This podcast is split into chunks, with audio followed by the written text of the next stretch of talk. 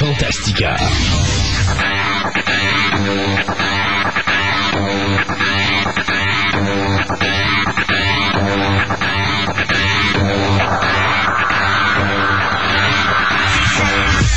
Aujourd'hui, nous parlerons comic book avec Gaëtan.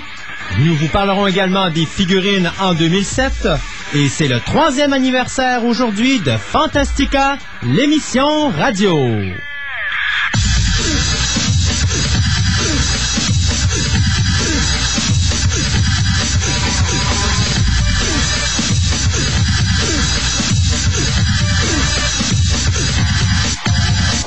Bonjour tout le monde, bienvenue à Fantastica, l'émission radio, émission sur la science-fiction, l'horreur et le fantastique, la seule au Québec. Et aujourd'hui, émission spéciale, enfin spéciale. On changera pas trop nos habitudes, mais on va tout simplement vous dire que ça, on fête aujourd'hui nos trois ans. Bien oui, euh, le 5 octobre, euh, soit il y a deux jours, ça faisait trois ans qu'on entrait en onde ici à 6137. Donc, euh, grosse journée pour nous aujourd'hui, c'est plaisant. Donc, euh, qu'est-ce qu'on va avoir dans notre émission? Ben, on change absolument rien. à part le fait que je suis tout seul en studio parce que mon ami Gaëtan va nous parler tantôt de comic book euh, directement de chez lui. Euh, pour des raisons euh, personnelles, il n'a pas pu se déplacer aujourd'hui, mais vous nous connaissez. Si on est capable de vous donner l'information, on va le faire de n'importe où du Québec. On l'a déjà fait à plusieurs reprises. Euh, aussi aujourd'hui, euh, donc on va parler comic book, mais je vais vous parler aussi de ce qui s'en vient en 2007 dans le domaine de la figurine, autant des compagnies comme NECA euh, que des compagnies comme SATA et également des compagnies comme Todd McFarlane. On va peut-être essayer de voir aussi si on est capable de jeter un petit coup d'œil sur ce qui s'en vient dans le Star Wars avec Hasbro. Euh, aussi vous parler de ce qui s'en vient avec tout ce qui touche les personnages de super-héros de Marvel Comics, donc Marvel Legend, Marvel Masterworks, Marvel Select et autres, puisque Hasbro va ramasser tout ça l'an prochain. Euh, donc euh, plein, plein, plein, plein, plein de choses aujourd'hui. Puis euh, vous dire aussi qu'est-ce qui va sortir au niveau du DVD dans le courant de la semaine, ce qui est sorti la semaine dernière, ce qui sort au cinéma, puisqu'il faut le souligner, cette semaine, Texas Chainsaw Massacre The Beginning est sorti en salle. Les critiques sont quand même bonnes, bien qu'il y a quelques petits points négatifs. Je vous en parlerai quelques, dans quelques, ben, à la fin de l'émission. Et euh, aussi, bien, vous parler ou faire une espèce de petite rétrospective. Peut-être avec vous d'ailleurs, si des fois ça vous tente de nous parler euh, en fin d'émission, là, notre table ronde. Peut-être parler des trois ans de Fantastica. euh, Qu'est-ce que vous avez aimé dans l'émission et puis vers où vous aimeriez qu'on se dirige. Euh, Parlez pas de politique, c'est pas notre créneau avant que quelqu'un appelle pour ça. Parlez pas de musique ou autre qui touche pas science-fiction horreur fantastique. Nous, on touche que la science-fiction horreur le fantastique, donc vraiment quelque chose qui a un rapport avec nous. Puis j'aimerais ça entendre parler les fans, les amateurs de science-fiction horreur fantastique, euh, comment que vous trouvez l'émission et est-ce qu'on répond à vos attentes et sinon, ben, qu'est-ce qu'on pourrait faire pour s'améliorer? Euh, parce que vous savez que même si ça ferait 10 ans, toujours place à amélioration. Donc, trois ans euh, aujourd'hui, euh, ça fait plaisir et chaud au cœur. Euh, donc, en attendant qu'on aille voir notre ami Gaëtan, et en passant, comme c'est le troisième anniversaire, ben je me suis décidé, euh, j'ai décidé de me faire un petit cadeau aujourd'hui. Donc euh, la trame musicale, ben c'est des trames variées, et j'ai décidé de plonger dans l'horreur, je pourrais dire quelque peu italien avec une petite touche américaine. Donc je vous en je vous en dis pas plus, euh, je vous laisse découvrir ça, mais il va y avoir quatre thèmes différents de quatre films différents, dont trois sont des films italiens, des films d'horreur, et le dernier étant un film américain. Et on va finir en beauté avec une belle petite chanson que j'ai choisie pour Monsieur Gaétan, qui même s'il est pas là, ben, il pourra s'amuser à la maison à écouter ça. Entre-temps, ben, qu'est-ce qui s'est passé cette semaine, autre le fait qu'on célèbre nos trois ans?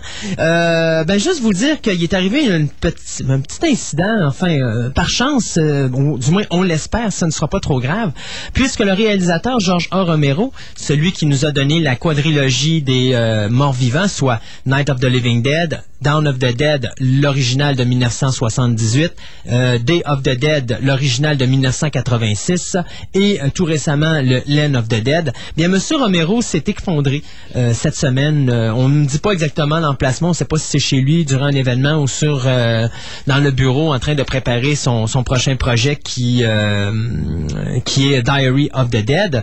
Donc, Monsieur Romero s'est tout simplement effondré à terre, s'est retrouvé à l'hôpital et le médecin lui a dit deux mois de congé complet, tu ne sors pas de la maison. Donc, M. Romero, qui devait participer à deux événements, il y avait l'événement Erie et l'événement euh, Shock and Rock, donc il a dû annuler sa présence pour ces deux événements-là qui vont avoir lieu au mois d'octobre et au mois de novembre. Et euh, bien sûr, euh, il devra être au repos. Donc, ça reporte d'un minimum de deux mois la production ou le début de la production du film Diary euh, of the Dead. Par chance, son film qu'il faisait, From Buick qui était une adaptation du roman de Stephen King, lui est terminé, donc il est présentement en post-production. mais pour le reste, ben, Romero, on n'entendra pas parler pendant un petit bout, si bien sûr c'est une maladie plus grave qu'on semble nous dire, mais pour le moment, on essaie de nous rassurer en nous disant que ce n'est pas quelque chose de dangereux pour sa vie. Donc peut-être un malaise pour la fatigue, quand même un gars qui est pas loin de la 60, 70 ans, je pense qu'il a 68, 69 présentement. Donc il euh, faut qu'il fasse attention à lui, M. Romero. Plus jeune comme il était à l'époque. Euh, une autre petite nouvelle qui est tombée euh, comme ça sur nos bureaux, c'était bien rigolo, c'est que savoir que Bon, vous savez, on vous parle depuis quelque temps que euh, Monsieur Francis Lawrence, celui qui nous a donné Constantine au cinéma, bien va réaliser euh, ou va être l'homme qui va finalement réaliser le deuxième remake et la troisième adaptation cinématographique euh, du roman de I Am Legend de Richard Masterson, si je me trompe pas. Et donc, Monsieur Will Smith, bien, nous a annoncé une belle petite surprise cette semaine, puisque pour jouer le rôle de sa fille dans le film, ben, il a décidé de demander au réalisateur de prendre nul autre que sa propre fille. Donc, euh, nous aurons euh, la jeune euh, Mademoiselle Smith qui interprétera le personnage de la fille du personnage principal qui interprétera Monsieur Will Smith. Ça fait beaucoup de choses. J'espère que je vous ai pas perdu là-dedans. Donc, Will Smith donc va jouer aux côtés de sa jeune fille. on me donne pas l'âge, mais elle est pas très vieille c'est bien sûr euh, Akiva Goldsman qui a réécrit le scénario original qui avait été écrit à l'époque par Mark euh, Protasevich. Et euh, bien sûr, Goldsman va produire avec Monsieur Smith, avec Monsieur Smith, pardon, Erwin Stuff, David Heyman et bien sûr Neil Moritz. Donc, I Am Legend, vous savez, ne met plus en vedette Monsieur Johnny Depp puisque on avait annoncé la présence de sur le tournage, sauf qu'on avait oublié de signer son contrat et Johnny Depp ben, avait demandé un petit peu plus d'argent que ce que la compagnie était prête à donner. Et donc, on a refusé et bien, il n'y a plus de Johnny Depp sur la production. Mais ceci dit, maintenant, nous avons deux Smith sur I Am Legend. Donc, amateur de Will Smith, vous serez comblés. Parlant de Johnny Depp, petite nouvelle amusante cette semaine, là, je vais tomber dans les potins artistiques euh, à la, mon Dieu, euh, hebdo, euh, mon Dieu, je me rappelle plus le nom de ces revues-là, vous savez, les, comme le lundi, des choses comme ça, mais je trouvais que c'était le fun à, à spécifier ici en nombre, puisque Johnny Depp, qui est un personnage qui est quand même adoré de tout le monde, que ce soit les dames, pour des raisons qu'on peut euh, s'imaginer, et surtout pour les gars, parce qu'il est bien amusant et c'est un très bon comédien, probablement un des meilleurs de sa génération.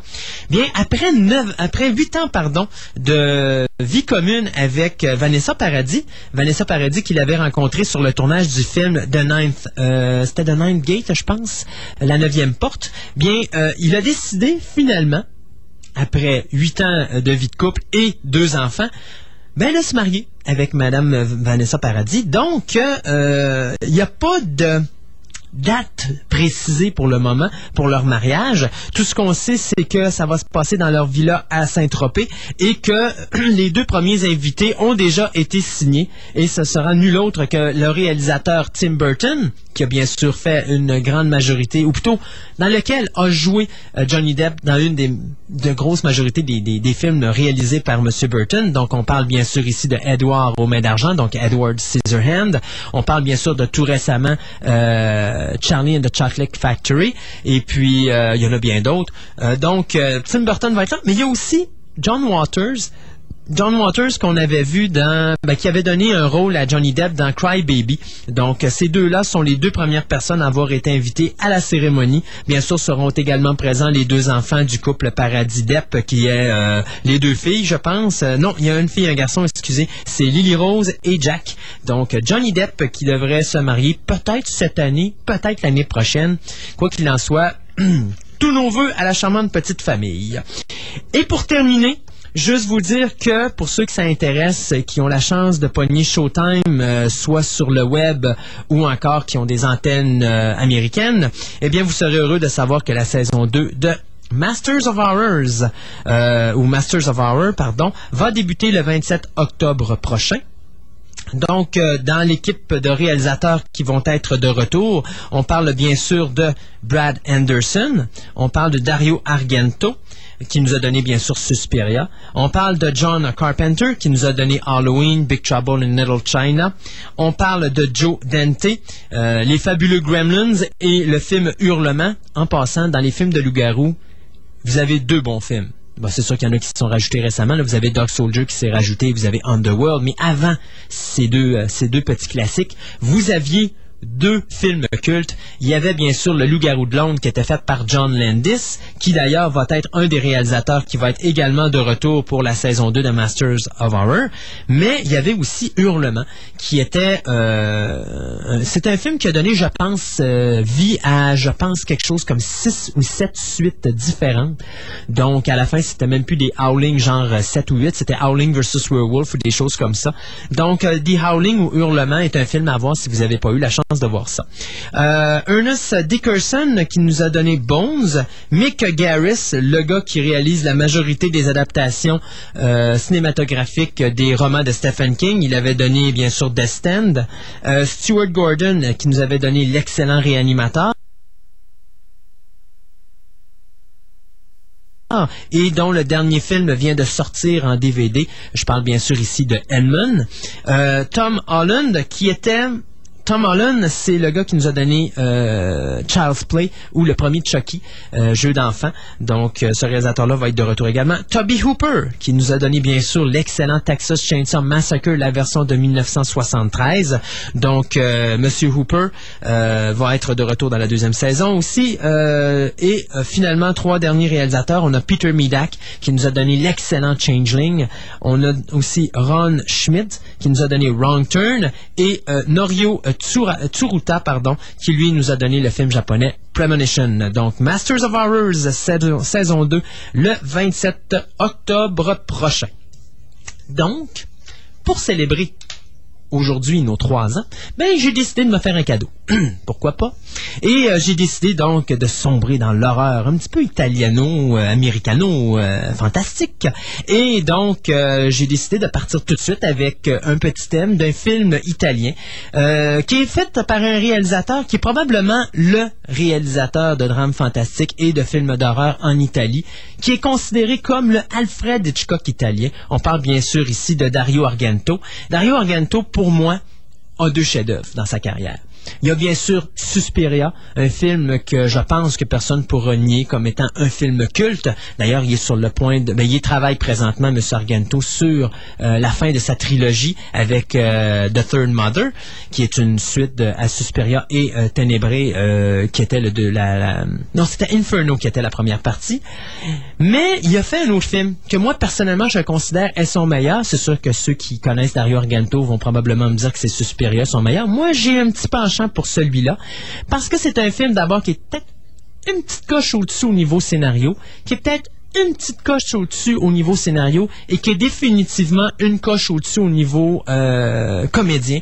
On avait, c'était un film qui mettait en vedette d'abord Donald Pleasance euh, dans le rôle d'un handicapé, mais surtout qui marquait les débuts au cinéma d'une jeune dame aujourd'hui qu'on a vu dans The Hog de Ang euh, tout récemment et dans bien sûr d'autres films. On parle ici bien sûr de Jennifer Connelly. Donc je parle, vous l'aurez deviné, de Phénoména. Donc on y va avec le thème de ce film. Quelques publicités on revient avec Gaëtan et sa chronique Comic Book.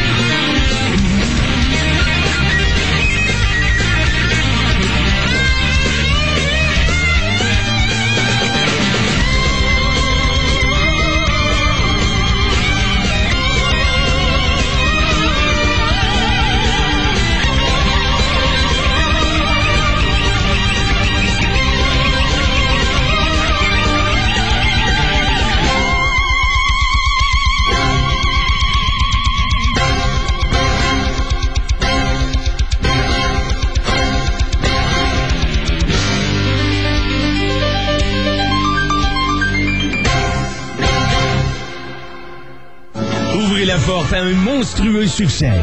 Disney on Ice présente Disney Pixar Monstre Inc. Joignez-vous à Sully, Mike, Boo et tous les autres de Monstropolis. Vous n'en croirez pas votre œil. Venez voir vos personnages préférés de Monstropolis. Disney Pixar Monstre Inc. Au Colisée Pepsi du 11 au 15 octobre. Procurez-vous vos billets dès maintenant. Electromike, le seul vrai spécialiste de ce que vous ne trouverez pas ailleurs en électronique, informatique et télécommunications. Fils, câbles, connecteurs, batteries, antennes, système d'alarme, haut-parleurs, amplificateurs, disques durs, carte de son, ordinateur complet pour les étudiants, les techniciens et les industries. Nos conseillers vendeurs sont là pour comprendre vos besoins et vous aider. Electromike, une entreprise familiale de Québec, opérée par des gens de Québec. Depuis 25 ans, les meilleurs prix. Electromike, au 1375 boulevard Charest-Ouest, coin Saint-Sacrement. La rentrée scolaire vous coûte cher. En plus, il vous faut un ordi. Ne vous en faites pas, les services Comtech. Des ordis à petit prix. Pour vos besoins, 627-5857. Avez-vous bien dormi cette nuit? Avec Matelas Confort, le repos est garanti. Profitez de la super vente de la rentrée. Matelas Confort vous offre pour un temps limité le matelas Econo à 199,95 et le matelas Kiro détente 54 pouces en spécial à 329 Matelas Confort vous offre aussi son lit articulé 39 pouces, régulièrement vendu 2058 en spécial à 1399 Plus rien ne vous empêche de passer la nuit de vos rêves. Matelas Confort, 1605 Henri Bourassa, Québec, 529 35 85. Ici André Arthur. Ça fait un bout de temps que je vous vante la maison Chrysler de Charlebourg et j'ai en main la preuve que j'avais raison. C'est un rapport de Chrysler Canada qui affirme que les clients de la maison Chrysler sont les plus satisfaits aux ventes comme au service dans tout Québec. C'est peut-être pour ça qu'ils sont les plus gros vendeurs. Si vous magasinez Chrysler, Dodge, Jeep, la maison Chrysler, il y en a juste une, est à Charlebourg, au 150-70 boulevard Henri Bourassa, à 622-4700.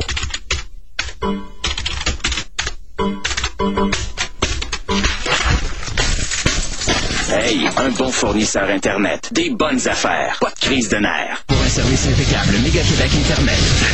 Chakra. 8210024. Vous écoutez Fantastica. Avec Christophe Lassens.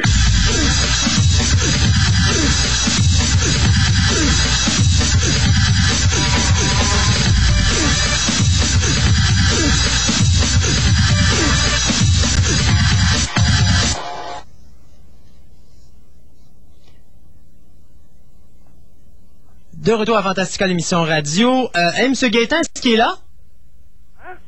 Pense que oui. Monsieur Gaétan, hein? Oui. Ah, moi, je t'entends pas. Ben, moi, je t'entends. Ah, OK, bon. Hey, bonjour. Bonjour. Comment ça va? Ça va bien, toi? Ben oui, ça va bien.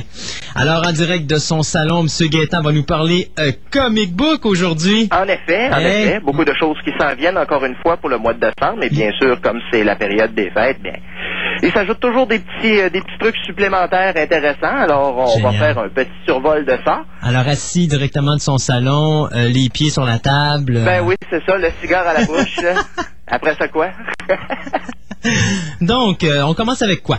Ben, je voulais faire un survol de DC d'abord, Euh, pas de DC, mais de Dark Horse, mais malheureusement, on est tombé sur un mois où, étonnamment, eux, il y avait absolument rien. Oh. Euh, pas de bonus pour Noël ou quoi que ce soit d'intéressant, alors euh, j'ai tout simplement passé outre et euh, je pensais tomber peut-être euh, plus directement dans l'univers DC.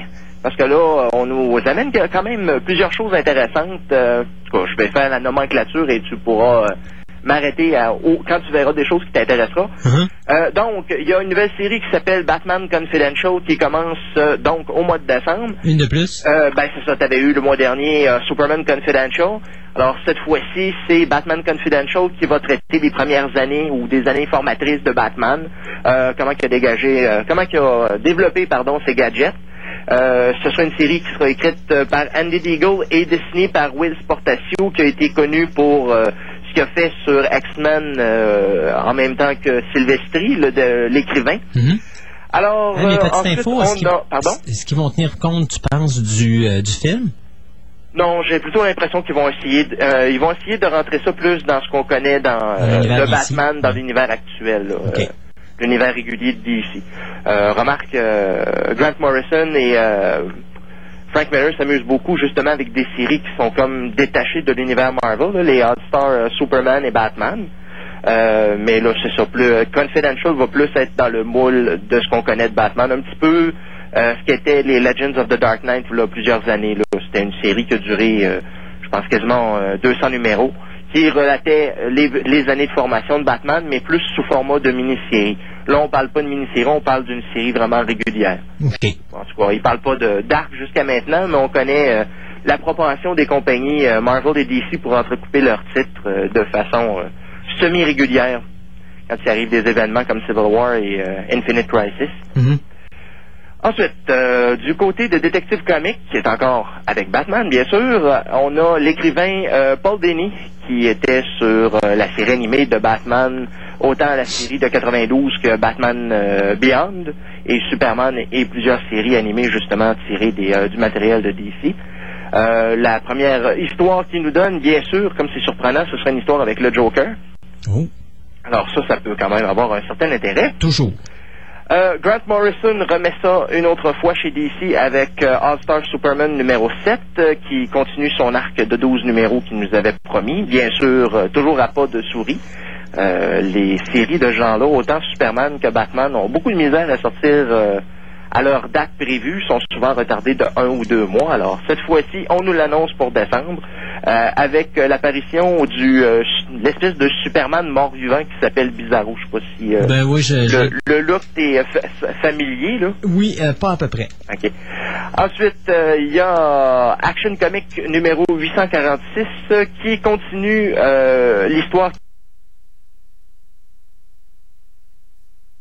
qui a été y a deux numéros par euh, Jeff Johns et Richard Donner qui s'est mis à l'écriture de comic book. Euh, ça d'ailleurs, j'étais un petit peu euh, étonné que j'avais pas mentionné ça précédemment. Quand je l'ai remarqué dans le preview, j'ai les yeux m'ont écarquillé un peu, mais je dois avouer que la surprise n'est pas si grande que ça, étant donné que, voyons, comment il s'appelle le réalisateur de X-Men, les deux premiers X-Men, Brian Singer. Brian Singer est supposé faire justement une, une histoire sur euh, Ultimate X-Men dans les prochains mois, là, maintenant qu'il est plus sur, euh, sur un projet. Ensuite, euh, du côté de Superman, le titre régulier, on nous annonce la venue du chien de Krypton, le, le chien Crypto, Oh mon Dieu. qui sera écrit par Kurt Busiek et dessiné par Rick Leonardi. Donc après Superman, la cousine, de Guy. Bien sûr, bien sûr, mais là, éventuellement, on va peut-être nous ramener le super cheval aussi, ça, ça Le pourrait être super sympathique. cheval. Et oui, ça a été introduit dans les années 60, quelque chose de fort ça- charmant. Ça fait... euh, Est-ce qu'il y a un lien, tu penses, entre Superman et l'homme de 6 millions? Pourquoi? Ben, parce qu'il y a eu la femme bionique, le chien bionique, on a eu la petite fille bionique, qui est interprétée d'ailleurs, si je me trompe pas, par... Par Sandra Bullock. Sandra Bullock, c'est Ah, ça. Alors, euh, je sais pas... euh, Il y avait pas, euh, on n'a pas passé Ben, proche. au moins, moment t'as pas donné. posé la question qui, qui- qui m'est venue à l'idée, mais ça, c'est probablement mon esprit tordu euh, à la Kevin Smith. C'est est-ce qu'il y a un lien de famille entre le chien et le cheval? Hmm, quelle question. Bon, euh, pour ceux qui tripent Noël et super-héros, bien sûr, DC va justement nous faire son DC Universe Infinite Christmas Special, sur lequel on nous annonce une panoplie d'écrivains et de dessinateurs, dont le non moins populaire John Byrne. Ensuite, euh, pour les nostalgiques des années euh, 70, on nous annonce la sortie d'un nouveau euh, hardcover euh, de réimpression de Kamandi des années 70 de Jack Kirby. Mon Dieu, Euh, cette fois-ci, ce sera un volume euh, qui se détaillera au prix euh, fort abordable de 50 dollars. Ça, c'est pour toute la série? Non, c'est pour 20, euh, 10 numéros. 10 numéros seulement? 50 dollars. Quand j'ai vu le prix, j'ai fait oui, très intéressant. On va Alors, on, va passer attendre, on va attendre l'Essential? C'est non, c'est même pas un essential, c'est un peu l'équivalent des hardcovers que fait sais, euh, Marvel aussi. Ce Là, que je voulais dire, c'est on va attendre l'Essential. Ah oui, ah oui, certainement. Regarde. Ça va sûrement se faire. Là. Il y a, il y tellement de, il y a tellement de, de trucs qui ont été publiés chez DC justement sur le format un peu essential. Je pense qu'on doit être rendu déjà à une vingtaine de de, de volumes déjà, autant de Superman que Justice League que tous les autres super-héros DC qu'on peut imaginer. Exact. Je pense qu'il y en a même un de Flash et un de Teen Titans. Pour ceux qui veulent. euh, Mais euh, Kamendi, il y avait comme un numéro, t'en rappelles-tu? La série originale a 59 numéros, mais Jack Kirby, si je me rappelle bien, sur le site n'en a fait qu'une trentaine. Ok. Je pense autour de 33 ou 34. D'ailleurs, si les gens se demandent qu'est-ce que Kamendi, ben c'est imaginez la planète des singes, mais refait par Jack Kirby. C'est ça. Ben, c'était plus avec un univers plus. Il y avait plus d'animaux que dans Planète des singes. Il y avait, oui, des singes, des gorilles, mais il y avait euh, les hommes tigres, les hommes rats, les hommes. euh, ben, à peu près toutes les, Toutes les- les classes qu'on peut imaginer. Exact. Euh, D'ailleurs, Héritage avait publié ça, quoi, deux, trois ans certains. ça, a été, euh, ça a été très populaire aussi chez Héritage. Oh oui, ben moi, en tout cas, c'est une de mes séries, de mes séries fétiches à cette époque-là. Ouais, on se surprend pas pourquoi. Oh bon, c'est beau. Ensuite, justement, quand on avait parlé du décès cette année du créateur de Spirit, euh, on va nous présenter justement euh, un- une nouvelle série qui va être écrite par, écrite et dessinée par euh, Darwin Cook, une nouvelle série de Spirit. Euh, ensuite, l'étiquette Wildstorm de DC va nous présenter un nouveau titre qui va ressembler sensiblement aux séries Planetary et Authority, euh, qui s'appellera hmm, Tranquility. On a une espèce de similitude dans les titres qui est quelque chose de surprenant. C'est écrit par Gail Simone. Ensuite, ah, quelque chose qui va mettre un sourire dans ton visage. L'avènement de la série Friday the 13 chez Wildstorm. Hum, oui. Et d'ailleurs, qui serait écrite par Jimmy Palmiotti, qu'on a connu euh, chez euh, Marvel, surtout sur euh, Daredevil, au début de la nouvelle série qu'on connaît maintenant.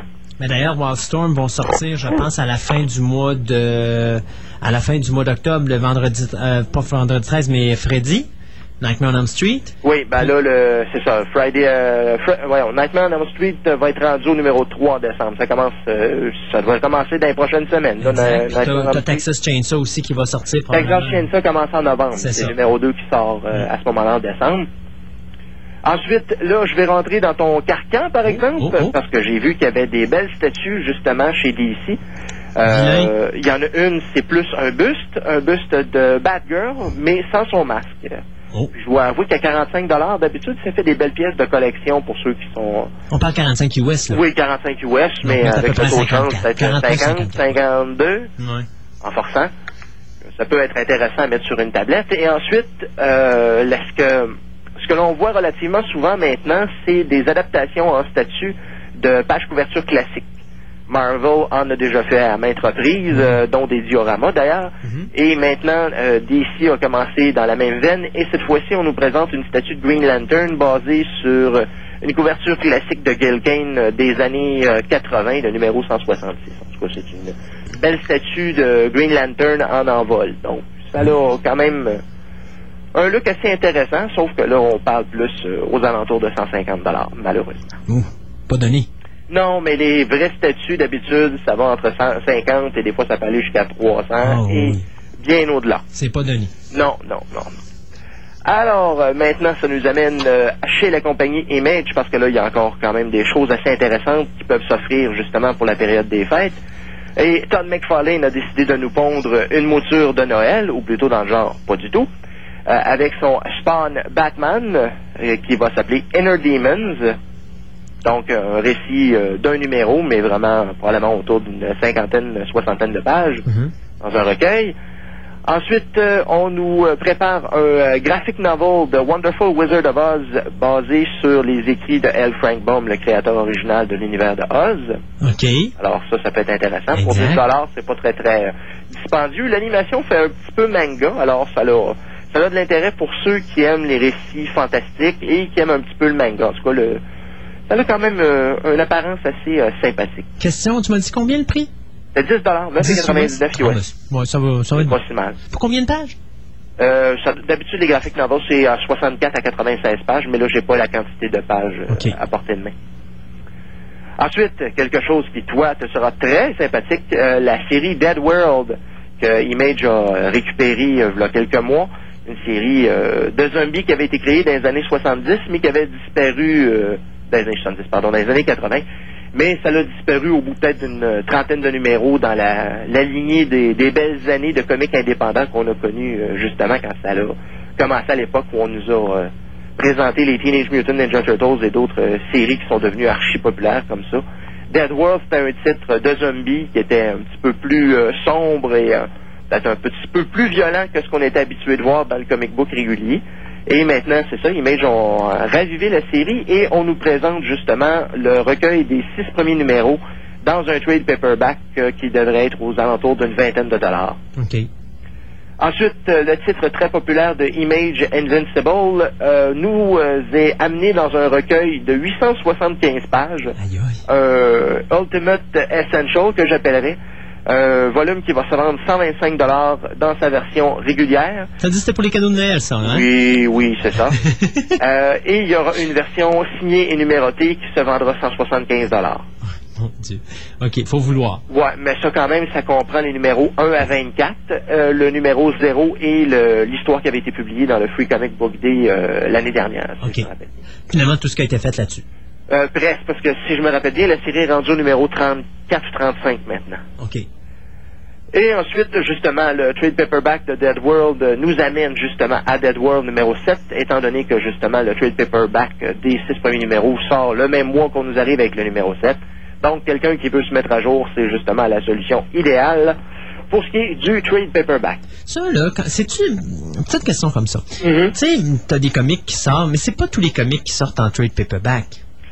Donc, Euh, non, la plupart du temps, ben, je te dirais que maintenant, euh, chez Marvel, en tout cas, c'est vraiment pratiquement de façon euh, automatique. S'il y a une storyline à l'intérieur d'un titre, que ce soit deux, trois, quatre numéros, on va sortir une fois que l'histoire est terminée, on va sortir un trade. OK.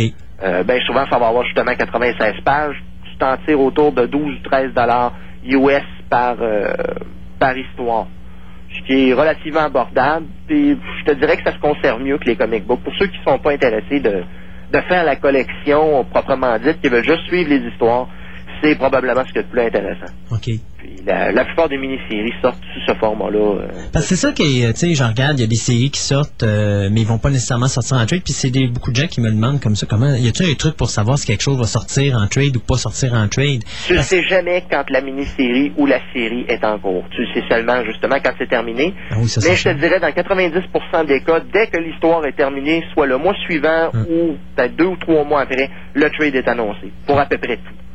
Euh, je serais même pas surpris. Là, pour Civil War, on ne sait pas encore parce qu'il y a des euh, trous dans l'histoire, étant donné qu'on a décidé d'extensionner. Euh, mais je serais pas surpris que quand l'histoire va être terminée, à ce moment-là, qu'on sorte probablement des trades euh, associés à chaque numéro, probablement sept trades, soit avec Civil War numéro 1 et les titres qui sont rattachés. page puis tout ça. Ouais, ben c'est ça, parce qu'il y a beaucoup, beaucoup d'histoires attachées au, à l'histoire principale, fait que ce serait probablement la, la façon de le faire plutôt que de faire euh, un trade uniquement avec les titres de Civil War dedans. D'ailleurs, où est-ce qu'on en est rendu avec les Civil War? Euh, là, on a réussi à avoir euh, Civil War numéro 4 euh, la semaine dernière, Mhm. euh, quelque chose qui est attendu depuis déjà un mois et demi.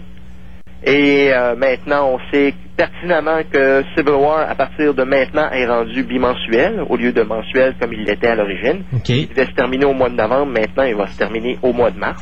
OK. Euh, et on a rajouté une panoplie de titres euh, rattachés qui n'étaient pas là à l'origine. Euh, ben, D'ailleurs, je vais les couvrir euh, justement dans l'univers Marvel où, dans lequel j'arrivais. Mais je voulais quand même faire un- une espèce de petit rapprochement concernant Civil War, étant donné que là, il y a beaucoup euh, de choses qui sont produites dans le dernier. Toi, tu l'as pas lu du tout? Ben, j'ai lu jusqu'à l'arrivée d'un certain personnage qui était disparu, mais euh, ouais, bon, j'ai pas vu le dernier encore. le, le personnage mystique s'étant révélé être tard. Ouais, exact. Euh, dans le dernier numéro, on nous révèle comment, comment et pourquoi il est revenu, ou du moins. euh, Comment, ouais, surtout. Euh, ouais, ouais. Disons que ça a des ramifications euh, assez catastrophiques pour un personnage que l'on voit pas jusqu'à la fin du comic. Mhm. On n'en dira pas plus. Euh, je, je révélerai pas l'identité du personnage, malgré que c'est un, un personnage relativement secondaire. Je m'attendais, ou j'espérais que ce soit un personnage avec un peu plus euh, de panache, je devrais dire, mais ça fait toujours bizarre quand c'est un personnage qui est quand même dans, dans un univers depuis une quarantaine d'années, et de dire, bon, ben maintenant... euh, On le flush. on le flush euh, pour le principe de l'histoire, juste pour donner justement un, un espèce de coup dans le visage qui peut pas avoir l'intérêt qu'il aurait eu ou l'impact qu'il aurait eu si ça avait été quelqu'un justement d'un peu plus connu. Hum, exact. Alors, enfin, euh, il reste encore euh, trois autres numéros de Civil War à sortir, alors euh, Donc, je suppose que compte- si... pas le compte à robot, mais le bas des comptes peut continuer Ouais, encore un, ça. petit peu. Euh, vu qu'ils ont rajouté de, de nouveaux titres, donc ça veut dire que ça marche bien pour Marvel de ce côté-là. Civil War, je crois qu'il pète des records actuellement et au niveau des ventes. Euh, tu vas dans les magasins la plupart du temps et les numéros de Civil War, proprement dit, tu n'en trouves plus de, de première, euh, première impression. Tu vas trouver deuxième avec la couverture alté- euh, altérée, bien sûr, parce que là, c'est la, la nouvelle tradition, c'est que dès que tu fais un comic qui se vend au complet, on fait une deuxième édition avec une couverture qui est différente. exact. Soit que c'est une couverture qui n'a pas été euh, qui a pas les couleurs dessus ou c'est une, une couverture complètement complètement refaite par un autre dessinateur. Ce qui peut amener un certain intérêt aussi et une certaine rareté. Ben, pour le collectionneur, oui, puis ça respecte, moi je pense que ça respecte vraiment le collectionneur qui lui s'est dépêché pour acheter son premier numéro d'origine. Oui, oui, c'est sûr. C'est sûr. Là, à ce niveau-là, c'est un petit peu plus dur de faire des altérations puis de dire Ah ben moi c'est c'est un premier print. Non, non, t'as la couverture qui va avec euh, avec la version que t'as achetée. Exact. Mais sauf que pour quelqu'un qui collectionne euh, et qui va avoir toutes les couvertures altérées, ben bien sûr, ça le fait suer. Ben là, il s'en va à l'église puis il va se repentir parce qu'il a dit tout son chapelet euh, en quelques secondes. Ah, ah, bien souvent, oui, ça peut avoir des, euh, des, des petits effets de genre. là. Bon, alors, on va finalement rentrer dans l'univers Marvel. Euh, on va laisser un petit peu Civil War de côté. Pour arriver avec un poster chez ben, de, des X-Men pour célébrer le 30e anniversaire euh, de la carrière de John Romita Jr., le fils euh, du paternel Romita que l'on avait connu dans les Spider-Man des années euh, 60 et 70. là le dessinateur qui avait pris la relève de Steve Ditko sur Amazing Spider-Man, d'ailleurs qui a donné quasiment l'apparence que l'on connaît aujourd'hui à Peter Parker nous vient de, Papa Romita. Alors son fiston, euh, lui, euh, célèbre ses 30 ans d'histoire déjà euh, dans l'univers du comic book. Ensuite, on va passer encore une fois euh, par euh, l'univers Ultimate, parce que l'univers Ultimate, il se passe toujours des choses qui sont assez euh, estomacantes de mois en mois. Euh, Ultimate Power qui se trouve à être, euh, comment je pourrais dire, l'affrontement de deux univers, soit l'univers créé par, euh, ou recréé par euh, Joe Straczynski, euh, qui s'appelle, euh, pas Unlimited Power, mais, euh, well, Supreme Powers, euh, qui était euh, une, euh, un remake ni plus ni moins euh, de Squadron Supreme qui avait été créé dans les années 70 pour les Vengeurs. Je sais pas si tu te rappelles l'escadron sinistre dans Hmm. les Vengeurs.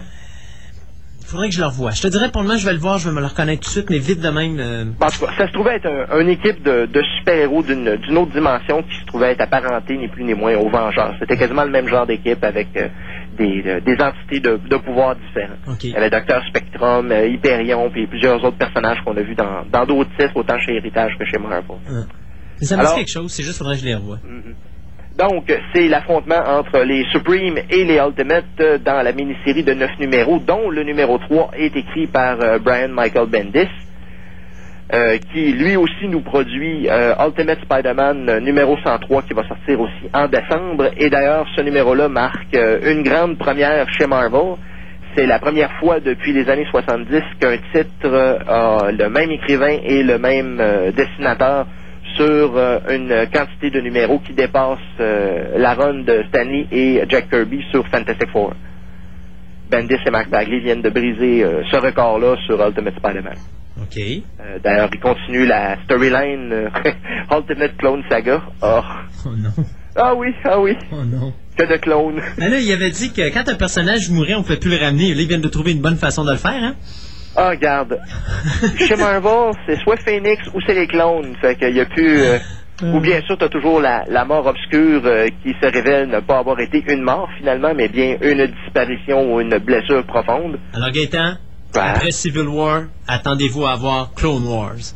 Ah, God. Non, euh, ce qui s'en vient est encore plus sinistre que ça. Euh, je te dirais 2007 euh, chez Marvel, ça va encore brasser euh, bien au-delà de Civil War. Bon, ben, j'espère. Parce qu'il y a un personnage qui a été exilé dans l'espace qui va revenir en 2007. Et Oh, le monsieur, quand il va revenir sur Terre, il sera pas content. Non, D'ailleurs, il c'est va, être, quelqu'un... il va être vert de, de colère. Ah, ah, c'est quelqu'un qu'il faut pas faire fâcher ce qu'on s'est fait dire à maintes reprises. Alors, euh, il va arriver sur Terre et l'histoire qu'on nous prépare est supposée s'appeler World War Hulk. OK. Alors, Hulk, après avoir fait le, le- le gladiateur dans- sur d'autres mondes, va venir faire le gladiateur sur la Terre. Ouais, c'est ça. Ça va être euh, Extreme Championship euh, avec probablement tous les gros super-héros musclés de Marvel comme il l'a fait euh, quand il y avait des clochers dans les années 80. Ça risque d'être assez, assez amusant. oui. Donc, euh, on va continuer et terminer sur les Ultimates, justement, étant donné qu'on nous prévoit la finale de euh, Ultimates 2, la série avec les euh, Ultimates Avengers. Euh, ça fait déjà un bon bout de temps que la série 2 euh, court et était supposée se terminer au mois d'août et maintenant on nous l'annonce pour le mois de décembre. Et d'ailleurs, il s'est rajouté un numéro qui n'était même pas prévu à l'origine. On était supposé avoir 12 numéros et maintenant, ben, la finale en numéro 13. Alors, euh, attachez vos trucs.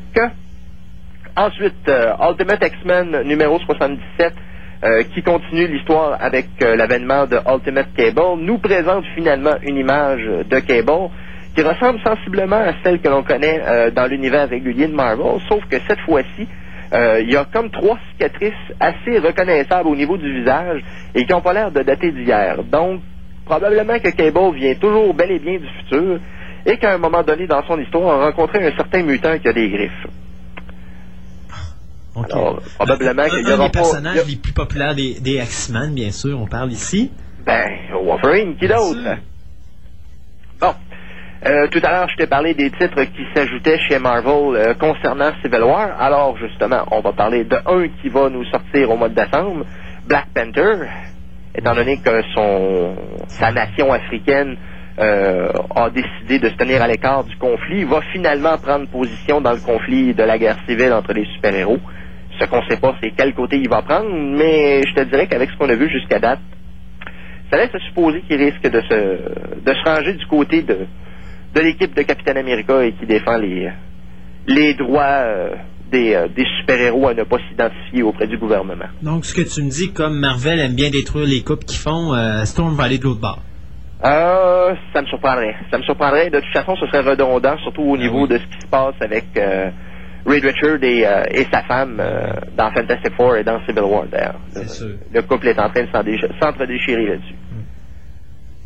Ça, c'est pas la première fois que ça se produit. On est habitué probablement que Sue va aller rester une couple de mois avec Submariner, ça va faire suivre Richard et il va retourner chercher Sue. Et bien sûr, le couple va revenir ensemble et probablement qu'ils nous feront un troisième enfant, on est habitué. C'est ça. Euh, bon, alors, on continue dans les titres ajoutés à Civil War. On nous fera un euh, numéro, euh, ce qu'on appelle un one-shot communément, sur le personnage qu'on appelle Winter, Sol- Winter Soldier, qui se trouve à être le personnage de Bucky Barnes, le compagnon d'armes de Captain America pendant la Deuxième Guerre mondiale, et qui nous a été ramené l'année dernière dans la série Captain America, justement. Alors, un petit one-shot par, justement, l'écrivain de Captain America.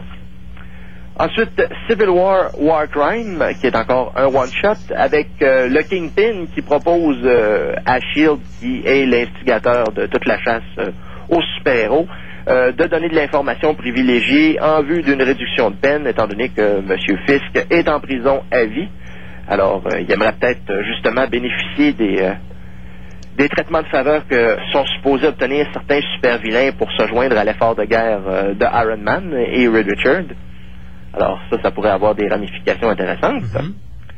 Euh, justement, comme je te disais tout à l'heure, étant donné que euh, Civil War est maintenant rendu aux deux mois, euh, au mois de décembre, il n'y a pas de Civil War proprement dit, mais on aura droit à un one-shot entre Iron Man et Captain America, Oui. euh, qui justement est supposé être euh, ni plus ni moins la der- le dernier effort pour essayer de discuter avant que tout le monde revienne au bon vieux fisticuff et essayer de se taper sur la gueule à grands coups de deux par quatre.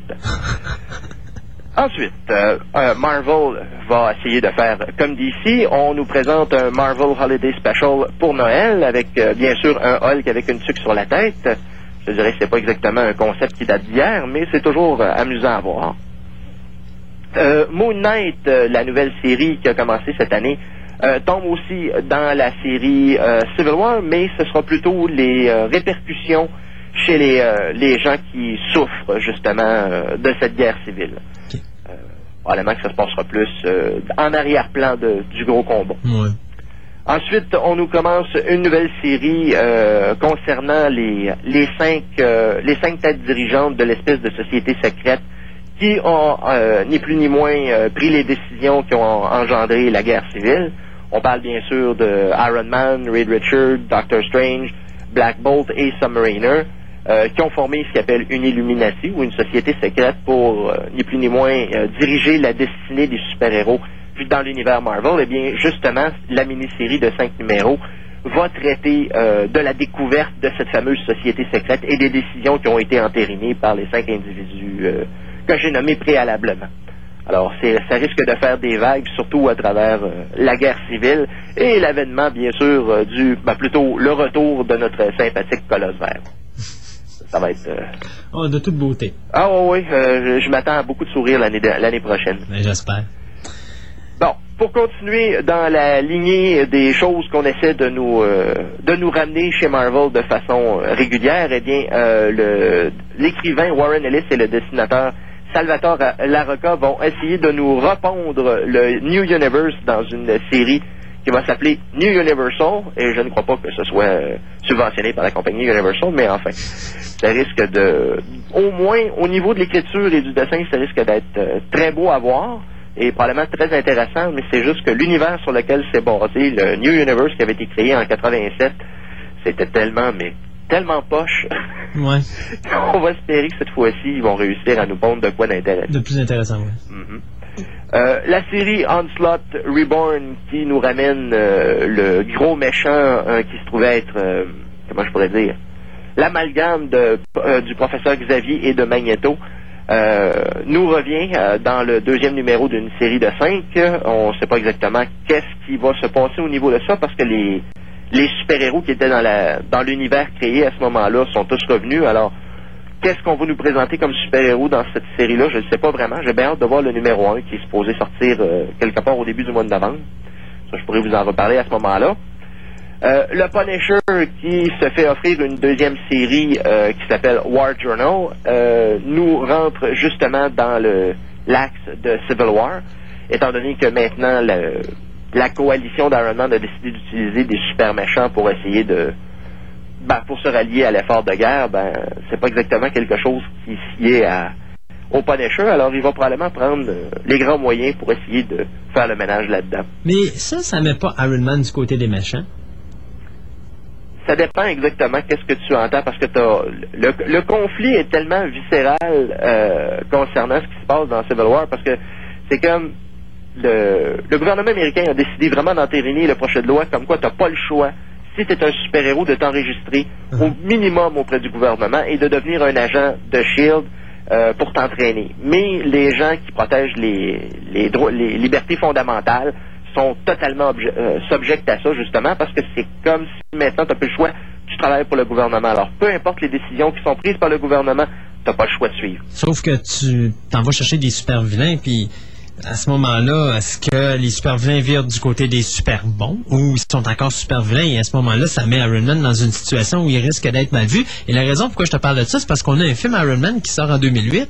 Est-ce que c'est un bon move de faire en sorte que euh, Tony Stark finalement va virer ou semble virer dans une direction qui est peut-être un petit peu plus obscure? C'est pas vraiment nouveau, encore une fois, Christophe. Ouais. Euh, regarde, euh, il s'était passé quelque chose de- dans ce genre-là, il y a à peu près une dizaine d'années dans l'univers Marvel, où euh, Iron Man avait supposément été manipulé par Kang et il a euh, tué du monde, il a même tué un, comment je pourrais dire, une version euh, autre dimensionnée de lui, euh, puis finalement il est mort. Et tout ça a comme été suivi justement de l'univers Onslaught qui a comme remis la- le, le compteur à zéro. Euh, donc, euh, pratiquement toutes ces histoires-là ont comme été oubliées ou mises de côté, mais maintenant, on nous revient encore une fois avec une histoire abracadabrante avec Tony Stark et ses manipulations de, de Playboy. Alors, euh, je te dirais, c'est, c'est, du, c'est du déjà vu de ce côté-là. Mais je pense que c'est surtout, le quoi fait, que ce soit. c'est surtout le fait qu'il y a un film qui s'en vient, donc je sais pas si ça peut ne pas jouer justement sur le box-office. Non, non, non, non, je penserais pas. OK. Regarde, tout ce, que- tout ce qu'on a vu du- au niveau des super-héros au cinéma jusqu'à présent, les, euh, c'est sûr que les gens qui connaissent le comic book, eux, augmentent euh, justement les, les recettes au box-office. Mais c'est pas eux qui font la majorité des entrées au, euh, au cinéma pour les films de super-héros. Ah, c'est sûr, c'est sûr. Et ça représente un pourcentage, oui, là. Je peux pas dire exactement ce que ça représente, mais quand même, euh, c'est pas. Je pense pas que ça l'affecte ce qui va se passer au cinéma. Reste-tu beaucoup de choses? Euh, ben, il me restait encore euh, des what if, euh, puis une coupe de. Bon, je te dirais encore trois, quatre trucs, là. Ben, vas-y avec les motifs. OK. Donc, on nous amène deux autres what if pour le mois de décembre.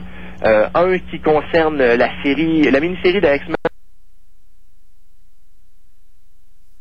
qu'on a connue au début de l'année, la série de Deadly Genesis qui nous expliquait euh, qui était le, le- le frère de Cyclops et Havok, le troisième frère Summers. Euh, donc, il nous amène avec une histoire qui euh, nous laisse sous-entendre qu'est-ce qui serait arrivé si l'équipe de ce personnage-là n'était pas morte justement avant que l'équipe de Wolverine, Storm et compagnie soit envoyée pour régler le mystère de Krakoa.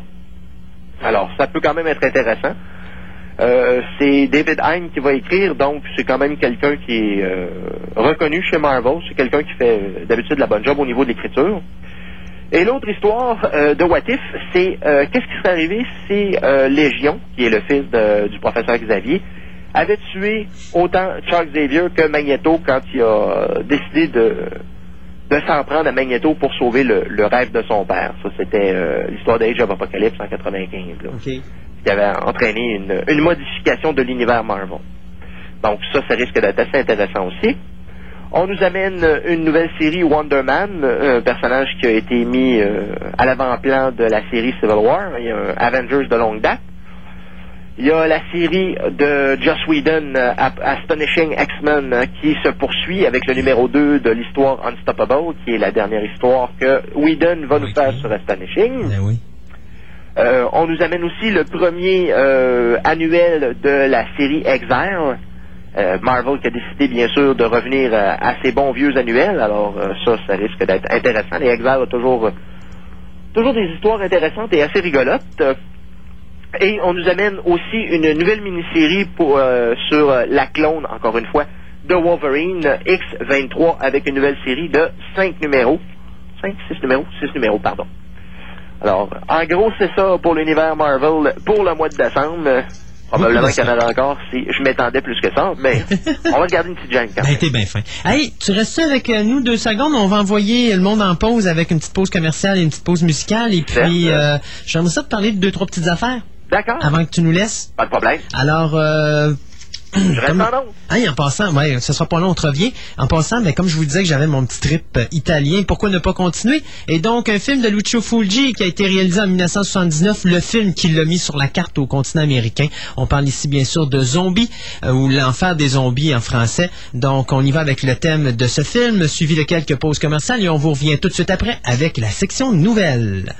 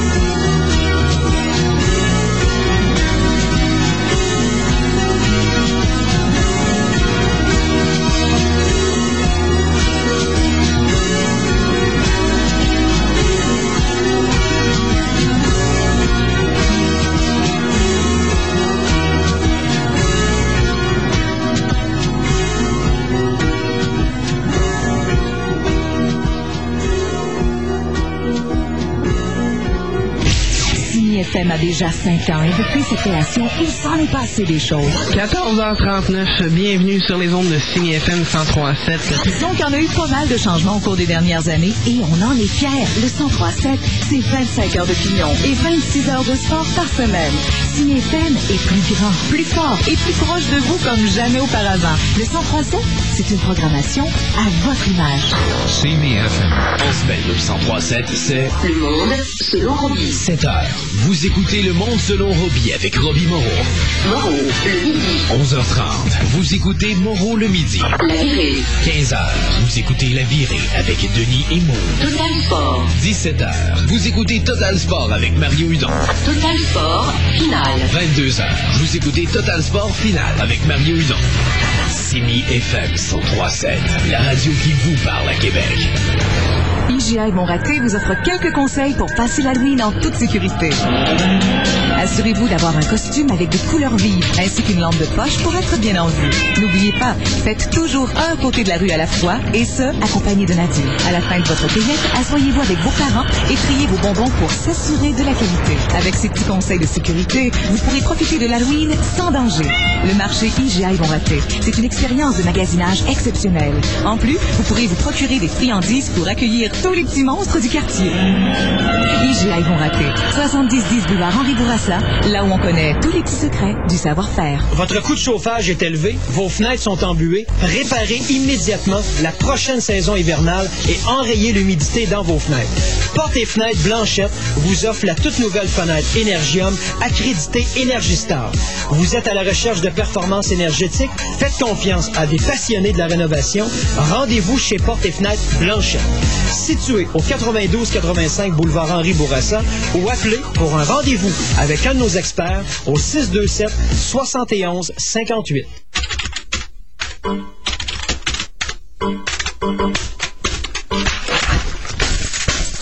Hey, un bon fournisseur Internet. Des bonnes affaires. Pas de crise de nerfs. Pour un service impeccable, Méga Québec Internet. 821-0024. Besoin d'un changement?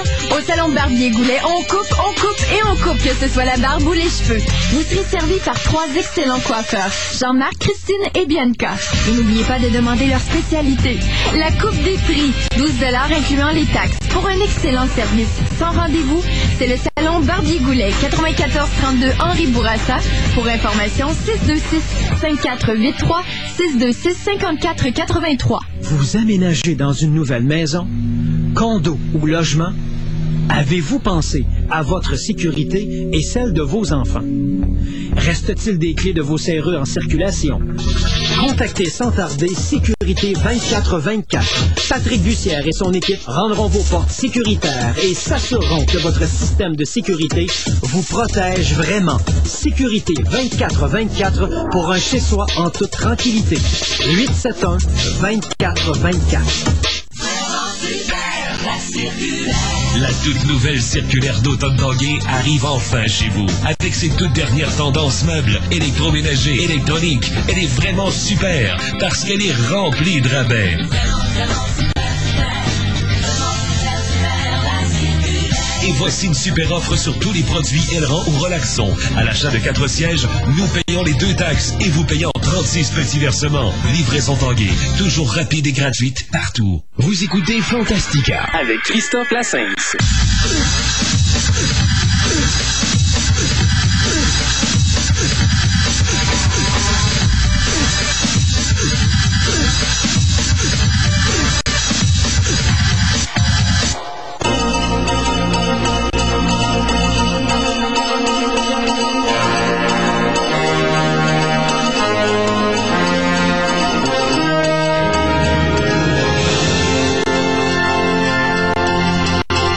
Et avant d'aller aux nouvelles, euh, on va revenir avec Gaétan. Euh, T'es là, Gaétan? Oui. Ouais, J'ai quatre, ben, ben, trois petites choses que je voulais te parler. D'accord. Un, as-tu vu la bande-annonce de Ghost Rider? Non. Et regarde-la sur le web. Euh, ça me donne le goût d'aller le voir. Ah, Très surprenant. Euh, j'ai j'ai vraiment aimé ce que j'ai vu et c'est surtout de voir la panoplie de comédiens. Euh, Je me rappelais pas qu'il y avait tous ces comédiens-là, mais euh, Chris Christopherson, euh, Nicolas Cage est quand même pas si mal. Les effets spéciaux sont très bien faits, enfin de ce qu'on voit bien sûr. Et euh, de voir Peter Fonda revenir en diable, euh, j'ai l'im- j'ai l'impression qu'il va être excellent dans ce film-là. Surtout que c'est un gars qui même pas besoin de, de, de- de travailler pour gagner sa vie, surtout après euh, Crazy la, voyons que c'était deux c'était Crazy Mary, Dirty Larry Larry. Lavigne, Marie Lagarde. C'est ça. Euh, le gars avait pas accepté un salaire, il avait accepté d'avoir les recettes euh, des revenus du film, puis ça lui a permis de gagner tellement d'argent qu'il a plus besoin, il avait plus besoin de travailler jusqu'à la fin de ses jours. Alors, euh, si t'as la chance, va voir ça sur le web. Je me suis tapé ça ce matin. Très surpris. Admirablement surpris. Euh, Ghost Rider va être un film à voir. je pense que c'est l'année prochaine, ça sort? Au mois de février qu'on l'annonce. À moins qu'il ait été retardé de nouveau, mais il me semble que la dernière date que j'ai vue, c'était quelque part aux alentours de la Saint-Valentin, encore, là. Eh, je te dis, une chance qu'on a ces super-héros-là pour la Saint-Valentin. Euh, autre chose aussi, euh, parlant de super-héros, Iron Man. Ah, bonne nouvelle. Euh, toi, tu trouves que c'est bon? Moi, personnellement, je suis sceptique un petit peu. Parce que de voir Robert Downey, c'est sûr que je vois un alcoolique qui ont pris le meilleur comédien qu'ils pouvaient pas avoir, là. Mais, euh, je sais pas. Robert Downey Jr. dans le rôle de Tony Stark, j'ai jamais vu avec une moustache, le bonhomme. Je te dirais que c'est probablement la seule chose sur laquelle pourrait peut-être avoir un petit hic. Euh, je ne sais pas, il interprète pas son rôle de Himmler dans le film Chaplin, le rôle de, de l'espèce de Hitler que Chaplin Oui, avait fait dans ses films à l'origine. Ben oui, ben oui. À ce moment-là, tu pourrais peut-être le voir avec une moustache. C'est sûr que ce sera pas la, la moustache de Tony Stark, mais quand même. Mais Tony Stark a les cheveux raides. Oui. Alors, il va falloir qu'il défrise. Ouais, mais regarde, ils vont l'adapter. Ils vont l'adapter pour essayer de suivre le comédien. T'es pas obligé de lui donner un, Là, je sais, je niaise. un truc euh, comme ça. Là, ce serait. euh, Mais toi, t'es content de cette nouvelle-là? Oui. Oui. C'est un excellent comédien. Ben, c'est Robert mieux- Downey c'est mieux Robert il a pu- Downey, on il a pu faire ses preuves au niveau de son, son jeu d'acteur. Hmm. C'est sûr que ça peut être un véhicule qui va aider sa carrière de nouveau. Euh, mais je veux dire, déjà avec les problèmes qu'on lui connaît au niveau des, euh, de la drogue puis tout ça, Hmm. euh, c'est sûr que ça peut peut-être l'aider au niveau de l'alcoolisme qu'on connaît à Tony Stark. Mais euh, je veux dire, regarde, euh, Robert Downey Jr., on l'a vu jouer dans des comédies, on l'a vu jouer des rôles de séducteurs. On l'a joué des Euh, rôles sérieux. jamais vu en, en rôle d'homme d'affaires? Un homme d'affaires? Non. Mais quand.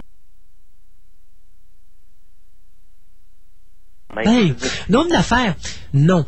Euh, j'ai, Robert Downey Jr., c'est un, un comédien que tu vas voir. Euh, tu vas te rappeler de certains de ses films, mais tu te rappelleras pas de tous ses films. De là Ah à non. dire qu'on l'a jamais vu en homme d'affaires, je l'ai déjà vu en complet, donc est-ce qu'on peut dire jusqu'à un certain niveau que c'était un personnage qui était un rôle d'affaires? Je pourrais pas, je pourrais pas m'en rappeler. J'ai déjà vu un médecin dans Gothica, euh, qui était d'ailleurs un rôle très sérieux pour lui. Euh, bon, je l'ai vu en homme d'affaires un petit peu plus loufoque dans Hard and Soul. Oui, oui, oui. était vraiment drôle, ce film-là. Ouais, mais ça, c'est dans ses rôles de comédie des années fin, fin 80, début 90. Là. Ouais, il y avait eu ça. Only You, puis euh, c'était quoi l'autre du genre qu'il y avait eu aussi? Oui, il y avait, bon, il y avait Pick Me Up aussi. Jeanne César. Hein? César. Chance César, effectivement. Un film avec, aussi avec euh, lui, ça. Qui était bon aussi. Euh, et mon troisième point. Oui. Tu sais ce qui sort au cinéma cette semaine? Euh, rafraîchis-moi la mémoire. Texas Chainsaw Massacre, A New Beginning. Ah, Tu te rappelles que toi et moi, nous avons vu le premier film de Texas Oui, Chainsaw en Massacre au cinéma. D'ailleurs, moi, j'avais eu bien du fun, toi pas vraiment.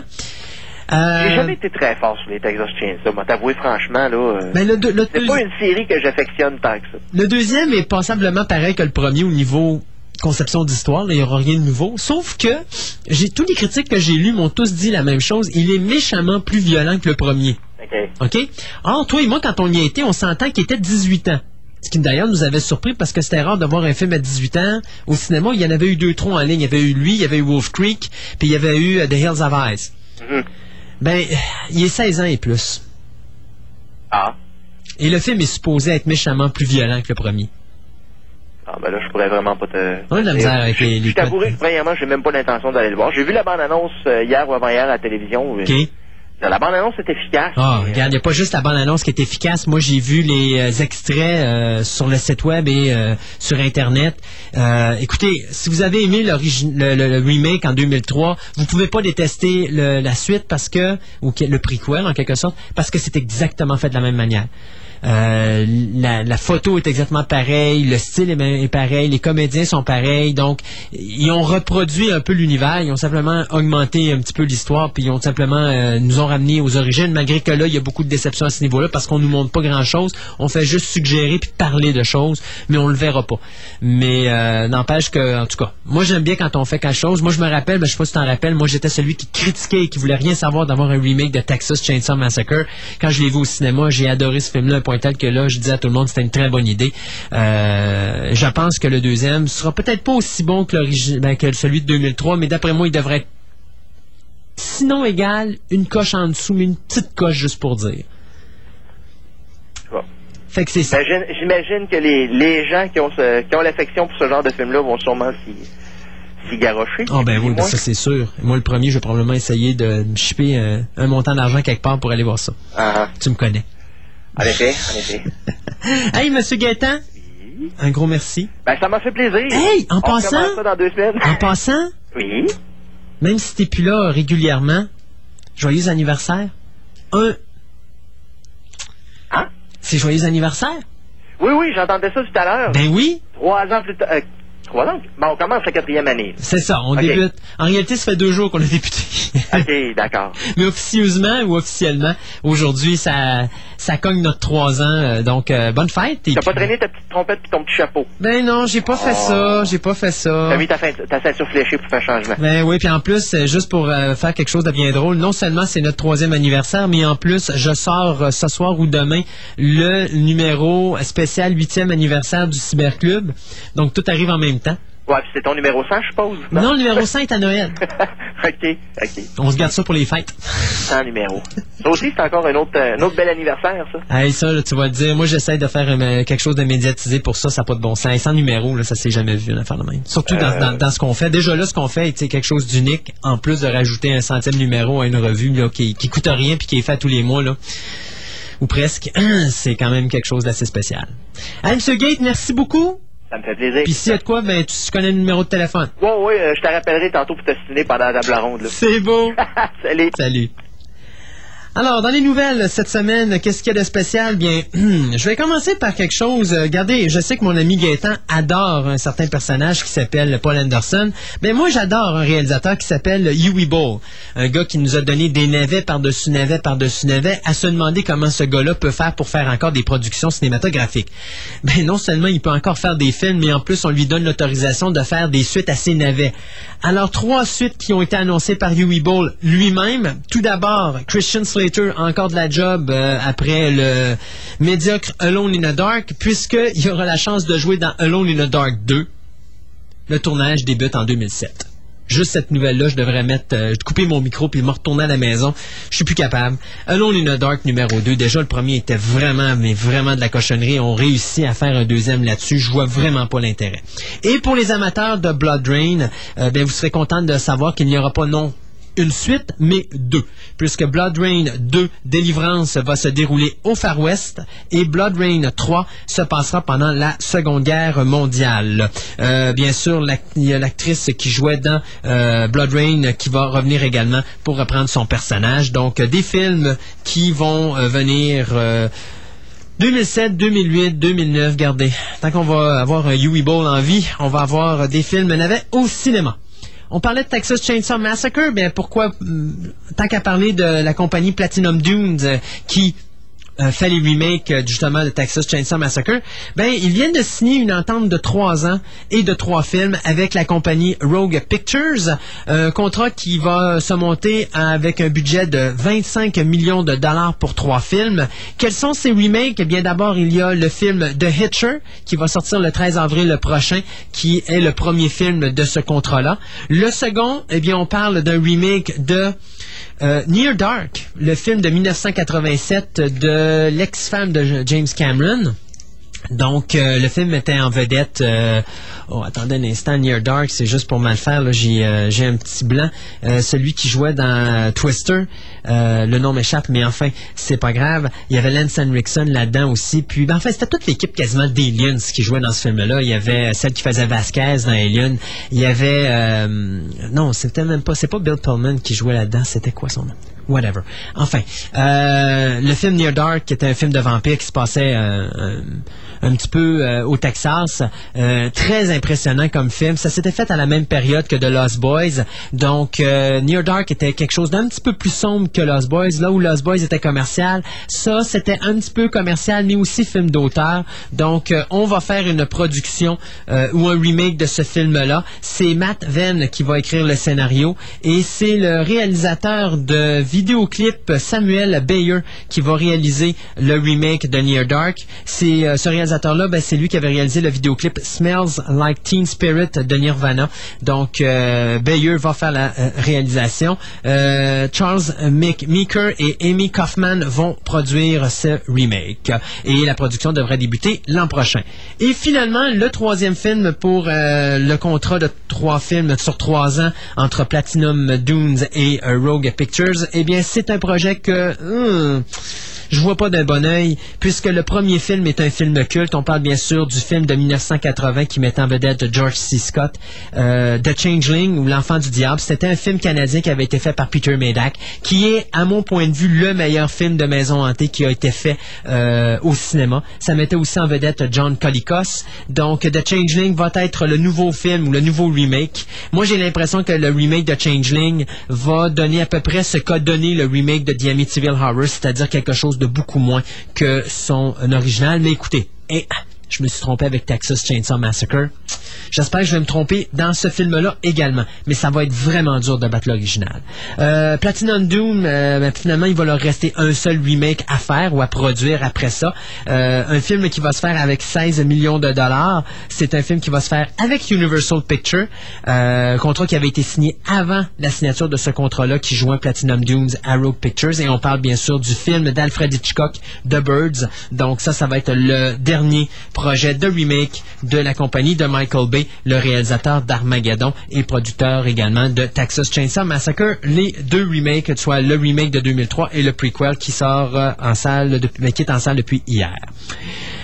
Parlant de The Hills of Ice, tantôt on vous parlait de ça, bien le réalisateur Alexandre Aja va, travaille actuellement sur un autre remake, celui du film Into the Mirror, euh, un remake d'un film coréen qui avait été fait par le réalisateur Kim Cheong-ho.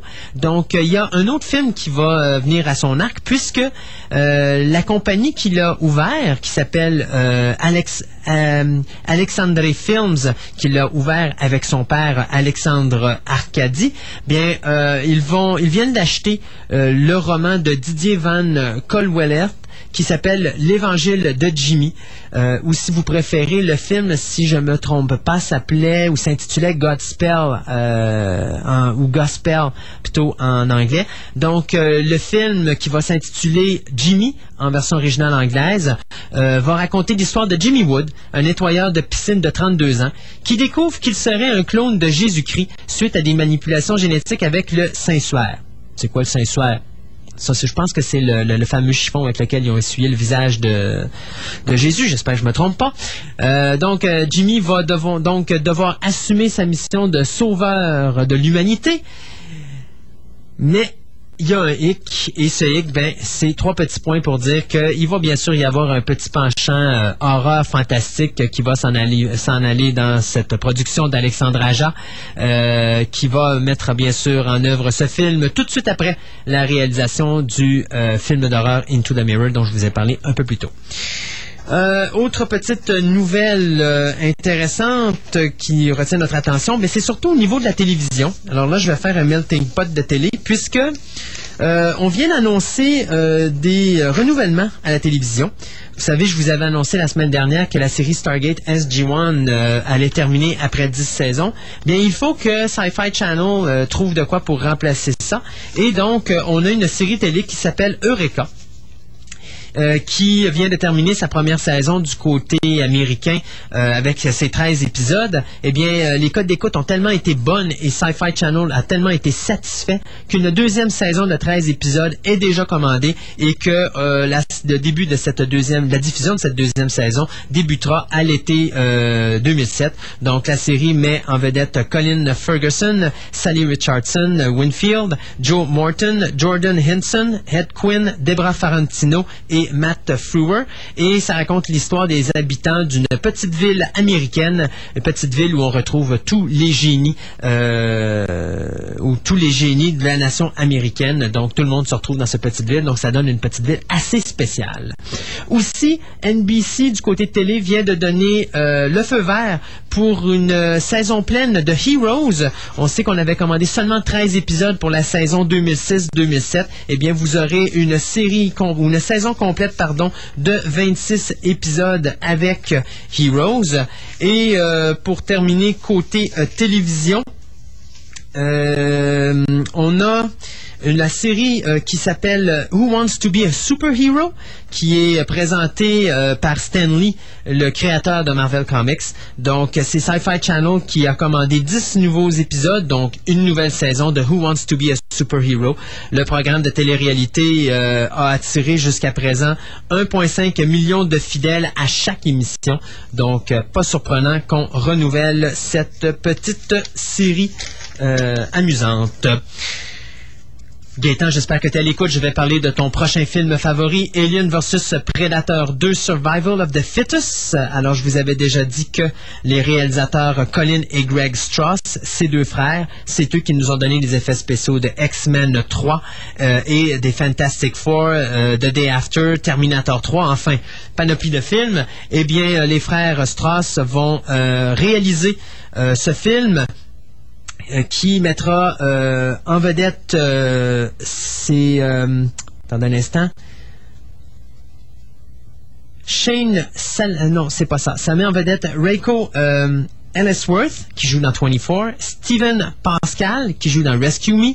Il va y avoir Johnny Lewis qu'on a vu dans Smallville John Ortiz et euh, qu'on a vu dans Miami Vice, le film, et euh, bien sûr, euh, c'est Sharika Epps euh, qu'on a vu dans la série Alf Nelson. Donc, euh, le film qui devrait euh, sortir l'an prochain, Alien vs Predator 2, Survival of the euh, sera réalisé à partir d'un scénario écrit par Shane Salerno, celui qui nous avait écrit le scénario de Armageddon. J'espère que ça va être mieux parce que si c'est dans la même lignée qu'Armageddon, on est dans le trouble. Et pour finir cette semaine, les nouvelles, eh bien écoutez, vous parlerai de Fantastic Four 2. Euh, Fantastic Four 2 qui, euh, dont le tournage se déroule actuellement à Vancouver.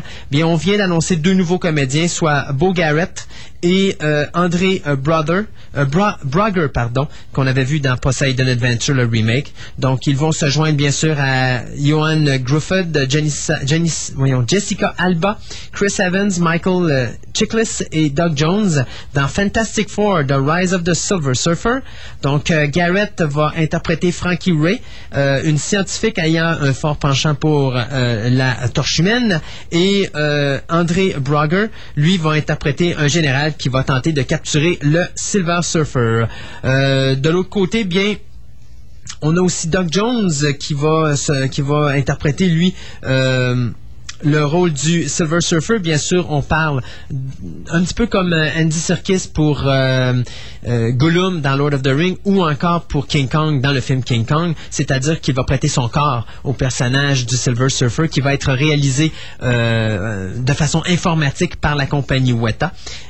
Et le réalisateur euh, Tom Rothman nous a annoncé justement que on allait avoir Galactus également dans le prochain film de Fantastic Four, dans le deuxième. On va le voir vers la fin du film et euh, Rothman a promis aux amateurs de Marvel Comics des Fantastic Four et surtout du personnage de Galactus que les gens ne seront pas déçus.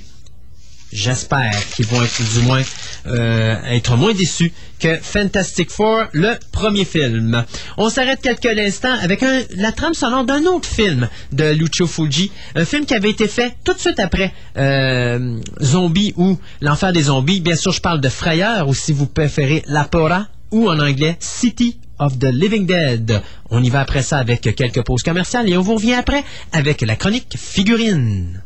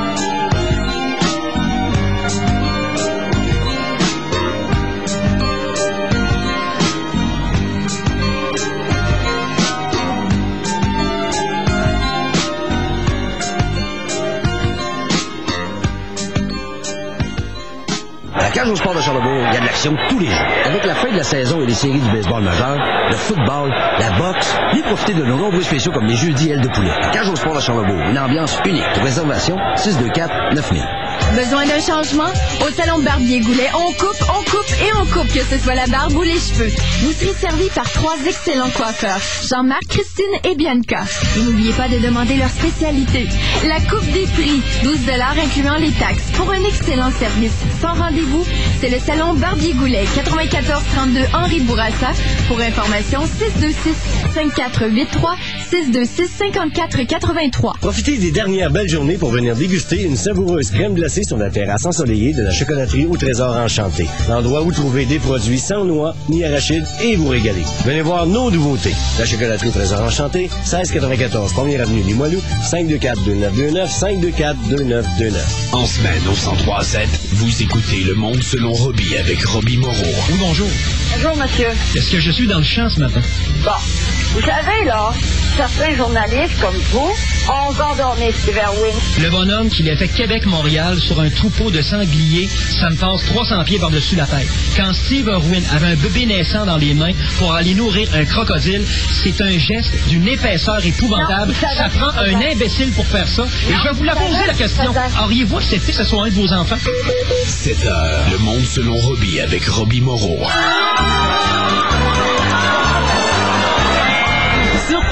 Oui, je peux comprendre. Mais c'est fini ce temps-là. Cette année, vous ne vous ferez pas surprendre.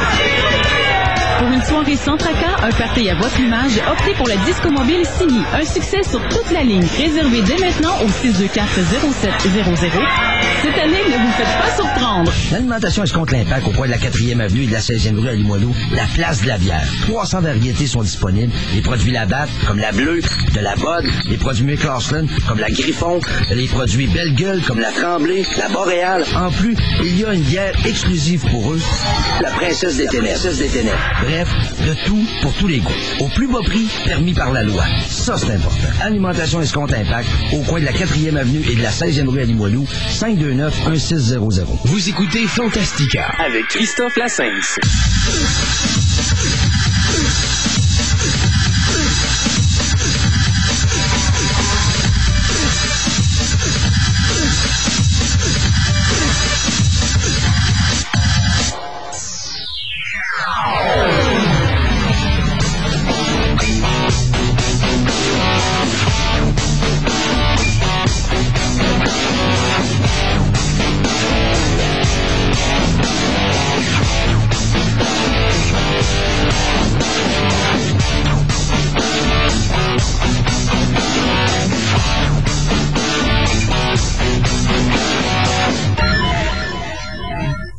Côté figurine, donc, euh, beaucoup de choses qui s'en viennent. Mais bon, écoutez, je vais vous faire un petit survol rapide des choses qui s'en viennent dans les prochains mois. Mais je vais surtout vous parler aujourd'hui de ce qui s'en vient pour 2007. Étant donné qu'on arrive à la fin, ça paraît drôle de parler déjà de ça, mais on arrive bientôt à la fin de 2006. Il faut déjà commencer à regarder 2007 s'en venir à grands pas. Et donc, euh, avant de parler de ça, donc, vous dire que euh, de... Début 2007, fin 2006, début 2007, soit entre décembre et mars, on devrait avoir la série 3 des figurines Stargate SG-1, série euh, euh, figurines plutôt 6 pouces. Donc, dans cette série 3, on va avoir le colonel Mitchell, Vala, le Prior et euh, Daniel Jackson habillé en soldat avec pardon, avec une cagoule sur la tête. Donc, chaque figurine viendra avec un accessoire important.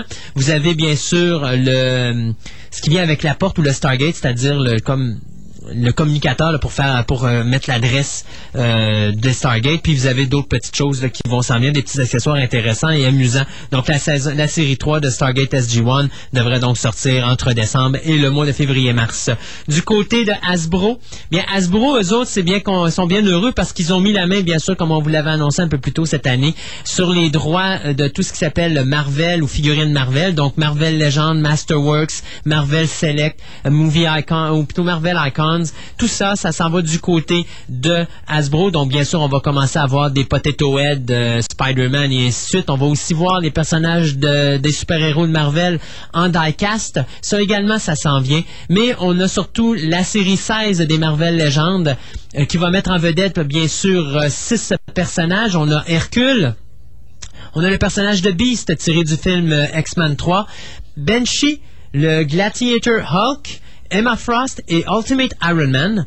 De ça, euh, chaque figurine va comprendre un morceau pour construire euh, la pièce habituellement 16 pouces du Annihilus. Ça, c'est le personnage euh, vedette de la, 16 de la série 16 des Marvel Legends. Pour les amateurs de Star Wars, ben, Hasbro va continuer à sortir des figurines dans la série Titanium Series. Donc, Luke Skywalker et Darth Maul sont les prochains à apparaître dans cette série. Tout récemment, on a eu le Clone Trooper et le IG-88 qui sont sortis. Et bien à retenir les vaisseaux euh, Titanium euh, Diecast de la compagnie Hasbro Titanium. Donc, on a bien sûr les vaisseaux euh, habituels de la guerre des étoiles, Star Wars, mais il y a Galactica qui a fait ses débuts. Donc, on a du Galactica en masse qui s'en vient, nouvelle et vieille série inclus. Donc, pour le moment, ce sont uniquement les vaisseaux de la nouvelle série qui sont sortis, mais euh, là, euh, bientôt, on devrait avoir apparaître des vaisseaux de la- l'ancienne série. Il y a une petite affaire bien amusante. Euh, Gaëtan m'a parlé de ça. Je voulais pas en parler. Finalement, je me dis, bon, c'est trop cute. Euh, Si vous êtes un fervent amateur de Buffy the Vampire Slayer, ben, vous savez que le petit nounours favori de Buffy, Mr. Gordo, s'en vient donc euh, en figurine poupée. Donc, on va avoir ça dans les alentours. ben, D'ici les fêtes de Noël, on devrait avoir notre Mr. Gordo. Sinon, début de l'année prochaine. Ce qui m'amène à parler de l'année 2007. Euh, 2007, euh, du côté d'Aspawn, eh bien, ou de McFarlane, on a déjà annoncé la moitié de l'année, ce qui va sortir jusqu'au mois de janvier. Là-dedans, il y a des choses intéressantes, dont la série 31 de Spawn, euh, qui va mettre en vedette, bien sûr, le Spawn numéro 11, euh, Lord Covenant, Necrocop, Nightmare Spawn, Spawn de Marauder et de la Goddess Lyra. Ça, c'est des séries qui devraient, sortir au mois d'avril 2007. De l'autre côté, ben, il y a les séries Dragons qui continuent. Il y a une série 5 prévue pour le mois de janvier, mais connaissant McFarlane, ça va plus aller au mois de février-mars. Donc là-dessus, on continue avec les éternels dragons qu'on connaît, mais qui vont être rendus au numéro 5. Donc on parle du Eternal Dragon, le Komodo, le Water, le Berserker, le Sorcerer et le Fire Clan. Donc chaque dragon va avoir une cinquième figurine basée sur eux. Le box set sera celui du Fire Clan Dragon. Et en juin, donc calculé à peu près septembre-octobre, euh, vous aurez la série 6 des Dragons. Et là, McFarlane nous a fait une petite passe-passe. Parce qu'on s'attendait à avoir euh, six séries des Dragons euh, Eternal, Komodo, Water, Berserker et Sorcerer et Fire pour que chaque clan ait un box set. Mais on a décidé d'arrêter après le numéro 5 et on recommence un nouveau set avec la série numéro 6. Et dans le numéro 6, on aura le Hunter Dragon Clan, le Warrior Dragon Clan, le Ice Clan, le, le Scavenger Dragon Clan et le Fossil Dragon Clan box set. Donc euh, ça, ça serait prévu pour le mois de entre juillet et octobre, quelque part là-dedans. Euh, pour tout ce qui touche télévision, ben, il y a bien sûr les Simpsons qui vont continuer à avoir leur box set et leur série habituelle basée sur les euh, Treehouse of Horrors. Mais dans la série 1, les Simpsons qui devrait sortir au mois de mars, on annonce bien sûr un Simple Simpson. On annonce Homer et Krusty euh, of Homie the Clown. Euh, on a Treehouse of Horror de Raven. On a euh, Treehouse of Horrors Marge et Homer in the Belly of the. Euh, on a le box set euh, Itchy and Scratchy.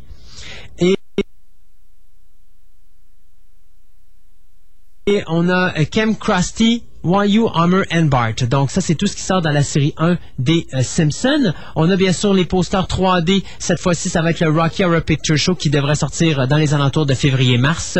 Du côté des 3D euh, movie posters, dans les alentours de mars-avril, on aura Robocop. Et pour avril-mai, on devrait avoir euh, Rocky. Moins d'intérêt pour nous. Ce qui est plus d'intérêt, c'est mi-juin où on aura The Silence of the Lambs. Silence des agneaux.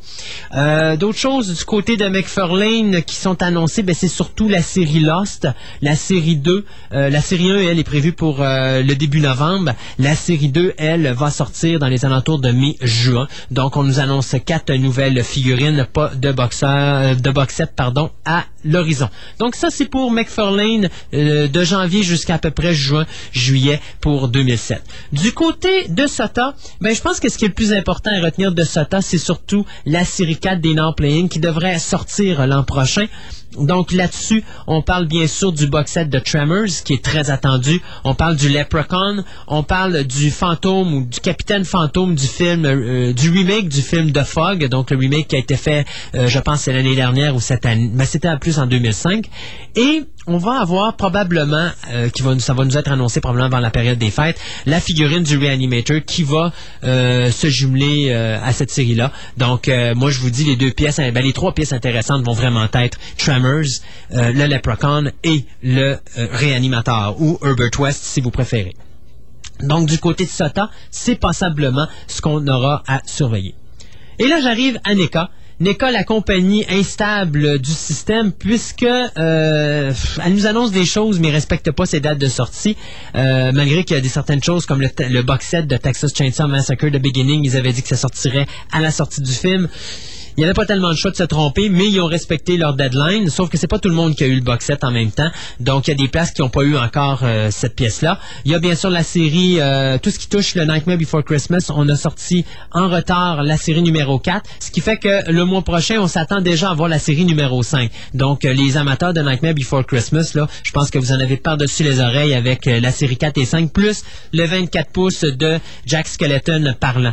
Mais ça s'en vient au mois d'octobre. Call Classic série 5, Call Classic Hall of Fame. Pourquoi je vous parle de ça pour le mois d'octobre? C'est simple. C'est que la prochaine série des Call Classic n'est pas prévue avant le mois de juin, minimum juin 2007. Pourquoi? Parce que NECA a tellement de pain sur la planche, ils ont tellement annoncé de choses et ils vont tellement être en retard sur leurs produits qu'ils ont décidé de plus rajouter de produits jusqu'à ce que toutes leurs choses soient sorties. Donc, Call Classic 5 et les Hall of Fame de Call Classic, si vous avez des figurines d'horreur à vous payer, là, euh, ça va être pas mal au mois d'octobre. Après ça, on va attendre à l'été prochain. Donc, c'est le temps ou jamais.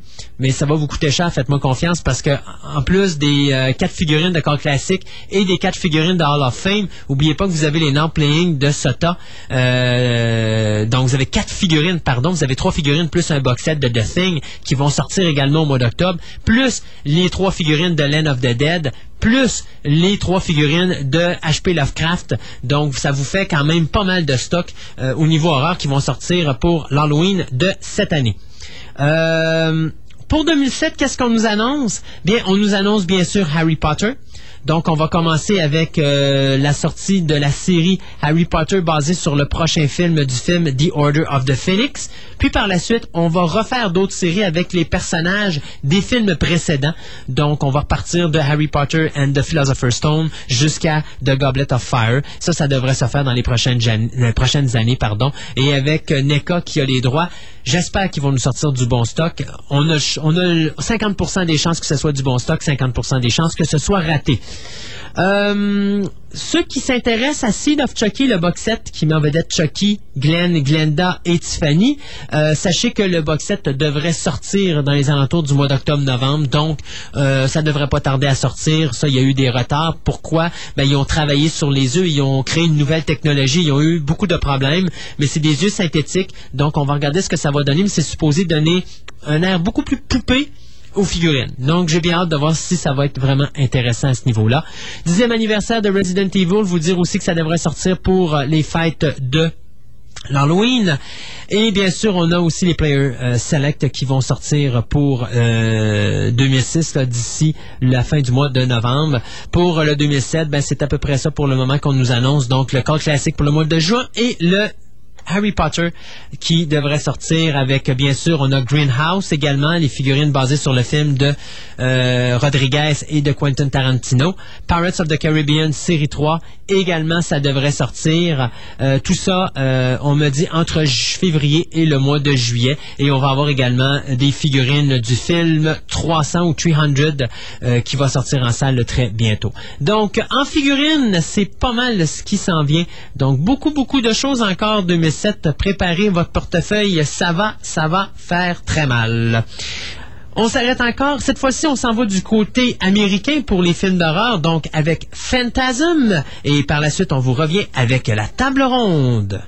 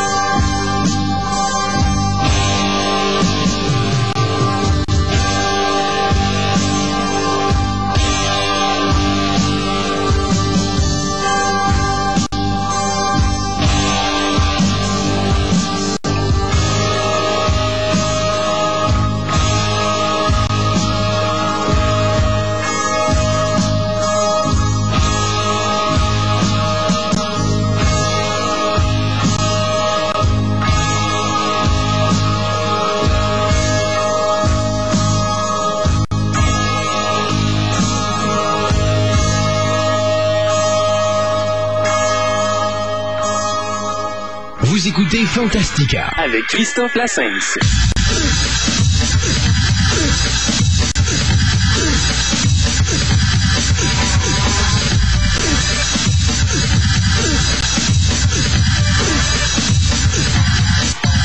De retour à Fantastica, donc.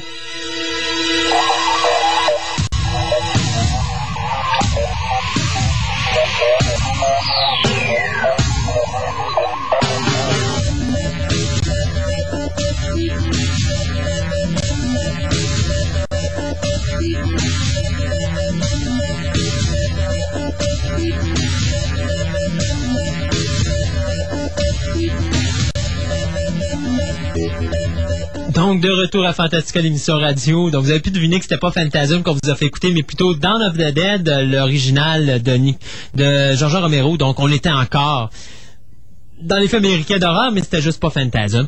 Donc, euh, cette semaine en DVD, qu'est-ce qui est sorti? Bien, bien sûr, X-Men The Last Stand, euh, c'est bien sûr le gros film à retenir, que ce soit lui, le Collector Edition ou la version originale, euh, avec la trilogie aussi, euh, les trois films dans le même coffret. On avait Edmond euh, de Stuart Gordon également qui sortait cette semaine. La version deux disques de The Little Mermaid, ça c'était le Limited Time euh, Special Edition de Stuart Little Movie Collection avec les trois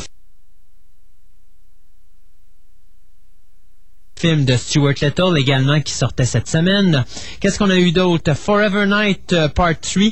Donc ça, ça sortait. On avait Medium, euh, la saison 2 complète. euh, Stargate SG-1, saison 9. Et Return to the Planet of the Apes, la série animée qui également sortait cette semaine en DVD. Au cinéma, ben, deux films. On avait euh, une espèce de genre de petite c'est un petit peu le Cody Banks euh, de la compagnie Columbia, soit Stormbreaker, les aventures d'Alex Rider. Euh, il a quasiment d'abord finir l'école, ensuite sauver le monde. C'est à peu près la même phrase clé qu'avait Cody Banks à l'époque. Cody Banks qui était produit par MGM. Donc, un petit film pour ados. Et l'autre, bien, Texas Chainsaw Massacre, The Beginning. Je suis avec le soleil actuellement d'aujourd'hui. Je suis en train de voir la critique. C'est marqué sans bon sens, messac à la tronçonneuse, le commencement. C'est écrit par euh, Normand Provencher. Écoutez, je vais être bien honnête avec vous. Pourquoi qu'on envoie un gars qui déteste les films d'horreur aller voir un film d'horreur? Alors, on aime quoi? La photographie. On n'aime pas la violence au cube, le sang, la torture, le cannibalisme, tadadadadadadada. Mais si on n'aime pas les films d'horreur, on va pas voir un film d'horreur, puis on fait encore moins la critique d'un film d'horreur. Moi, je comprends pas les journalistes supposément critiques qui vont critiquer un film, mais qui sont pas capables de nous donner une critique fair. Un gars aime pas un film d'horreur, envoyez-le pas voir un film d'horreur pour critiquer un film d'horreur. Il va détester ça. Lui, après une heure, il a rien compris à l'histoire, puis il se demande encore qu'est-ce qu'il fait dans la salle de cinéma. Mais c'est simple, vous allez voir un film d'horreur, monsieur. Ah, je vous dis, ça n'a pas de bon sens. Bon. Table ronde, ben c'est ça, on fait trois ans. Puis une chance que nous autres, on est là pour vous dire au moins si un film est bon ou pas bon dans le domaine de l'horreur, de l'ascension du fantastique. Nous, on aime ça, puis on va le voir pour ce que c'est. Euh, donc, Texas Chainsaw, je sais pas, je peux pas vous dire si c'est excellent, mais je vous dis juste que tous les gens que je connais, ou tous les gens que j'ai lus sur le web, qui ont été voir le film et qui sont des fans, que ce soit de Texas Chainsaw ou des films d'horreur, m'ont dit que c'était quelque chose de très bien, qui était si pas au même niveau que la version de 2003, une coche en dessous, mais je vous l'avais dit la semaine dernière et je vous le redis cette semaine, ce n'est pas pour les cœurs sensibles. Film extrêmement violent. Donc, si vous êtes quelqu'un qui aimait pas les films de violence, s'il vous plaît, allez-y pas et évitez surtout aux enfants d'aller là. Hein? Allez, envoyez-les pas là, là, surtout. Donc, ça, c'est vraiment pour des films pour adultes avertis, pour des gens qui aiment ce genre de film-là. C'est votre cadeau d'Halloween. Faites-moi confiance. Euh, pour le reste, ben, nous autres, ça fait déjà donc trois ans qu'on est ici en Onde. Trois années où on a pu faire des chroniques, euh, on a pu faire des entrevues, on a soutenu un petit peu ce qui se faisait au niveau de l'ascension de l'horreur et du fantastique au Québec et à l'extérieur du Québec, pas juste aux États-Unis, mais on a parlé de choses qui se passaient au Japon, en Australie et ainsi de suite. Donc on a couvert un peu tout, tout, tout.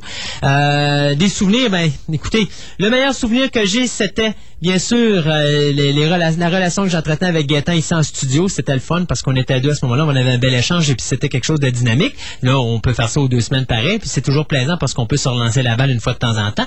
Mais euh, ces trois années-là, moi, je dois dire un gros merci à Gaëtan, je sais qu'il est en onde présentement, parce que sans Gaëtan, euh, est-ce que j'aurais fait trois ans? Juste pour que vous compreniez, c'est que j'étais le seul à l'époque, quand on a commencé ce programme-là, à ne jamais avoir fait de radio. Alors, si j'avais commencé tout seul ou si j'étais tombé tout seul très rapidement. Je suis pas sûr que j'aurais eu le courage que j'ai aujourd'hui de faire une émission tout seul en studio. J'aurais probablement dit, bon, ok, on va arrêter ça, c'est trop pour moi. Là, aujourd'hui, ben, je m'amuse comme un petit fou. Si vous avez jamais fait de radio dans la vie, faites-moi confiance, vous allez avoir un micro devant vous. Euh, moindrement que vous êtes bien préparé, vous êtes capable de passer deux heures assez, euh, assez plaisant et vous allez vous rendre compte que quand vous n'avez pas un micro devant vous, ça vous manque. Et c'est ce qui se passe quand je finis mon émission ici, que je repars chez moi, mon micro me manque. Et quand je reviens le samedi suivant, ben, je suis bien content de le retrouver. Euh, ça prend aussi de la bonne jasotte. vous n'avez pas remarqué, j'ai une grande bouche pour pas utiliser un autre terme que Gaëtan utiliserait probablement pour moi. Euh, donc, euh, c'est sûr et certain que d'être bavard, ben, ça aide aussi parce que euh, ça permet toujours d'avoir de quoi dire et surtout une très bonne connaissance du sujet. Et ça, c'est ce que moi et Gaëtan, on avait toujours eu, une bonne connaissance du sujet. Ce que moi j'avais, lui l'avait pas nécessairement. Et ce que lui avait, ben, je l'avais pas nécessairement. On se complétait très bien à ce niveau-là. Puis on se complète encore très bien. Et puis, avec les autres chroniqueurs que j'ai dans l'émission, bien, grâce à eux, ça me permet d'échanger changer, ça me permet d'apprendre et ça me permet de vous faire apprendre aussi d'autres choses et de vous instruire un petit peu sur ces milieux-là. Euh, je sais pas vous ce que vous avez vécu pendant ces trois années-là, si vous avez aimé le show. Il y a encore beaucoup de gens qui m'écoutent, il y a beaucoup de gens qui m'appellent ou qui me parlent en dehors des ondes. Euh, à un moment donné, on vous avait parlé qu'on va revenir avec un système où ça va être plus facile pour vous de nous parler. Peut-être même à certains moments des chroniques où vous allez, ça va vraiment être fait pour vous, les euh, auditeurs, pour qu'on puisse échanger sur la science l'horreur, le fantastique. Je travaille très fort là-dessus pour justement essayer de trouver des systèmes. Je sais que euh, on a un live à commercial Simi FM là qu'on est supposé de de- d'arranger pour euh, l'émission de Fantastica pour justement vous permettre de nous envoyer des emails si vous voulez pas parler en ondes, pour pouvoir nous envoyer des choses ou nous dire des choses pendant qu'on parle, de façon à ce qu'on puisse échanger avec vous. J'aimerais beaucoup ça. Ça c'est peut-être l'objectif que je me donne pour la cette quatrième année, de faire plus d'échanges avec vous les auditeurs, puis d'essayer de vous inclure un petit peu plus dans dans l'émission. Toujours bien sûr, si vous êtes intéressé à parler de l'ascension de l'horreur, le fantastique, parlez-moi pas d'autre chose, je serais pas intéressé. Euh, donc, un gros merci à vous les auditeurs pour être avec nous. Je dis un gros merci aussi aux gens de Simi qui nous ont soutenus pendant ces trois années-là, puis qui nous ont gardés avec eux pendant tout ce temps-là. Euh, J'espère encore faire un long bout de chemin avec vous et avec eux ici sur les ondes de, Simi. Pour finir l'émission, donc juste vous dire que cette semaine, le Special Edition de Click sort en DVD. Euh, Qu'est-ce qu'on a d'autre? On a Garfield, A Tale of the Two Kitties. Donc, c'est la suite de Garfield, the movie. The Fox and the Hound 25th Anniversary Edition, très décevant, seulement en plein écran, vraiment très décevant. Euh, il aurait pu au moins se forcer pour ce 25e anniversaire-là. Farscape saison 4, euh, collection numéro 3, donc ça aussi, c'est quelque chose qui s'en vient. Euh, on a bien sûr The Exorcist, la- l'anthologie complète, donc tous les films sont dans ce coffret-là. Euh, Skeeter également, petit film de série Z, tout comme Legend of Horrors Collection, avec quelques films, je pense qu'il y a un, deux, trois, quatre, cinq, six, sept films d'horreur qui sont compris là-dedans. Witchery, également qui sort. Euh, donc plein, plein, plein de belles choses cette semaine encore en DVD, mais le gros film va être Click, bien sûr, et Garfield, A Tale of Two Kitties.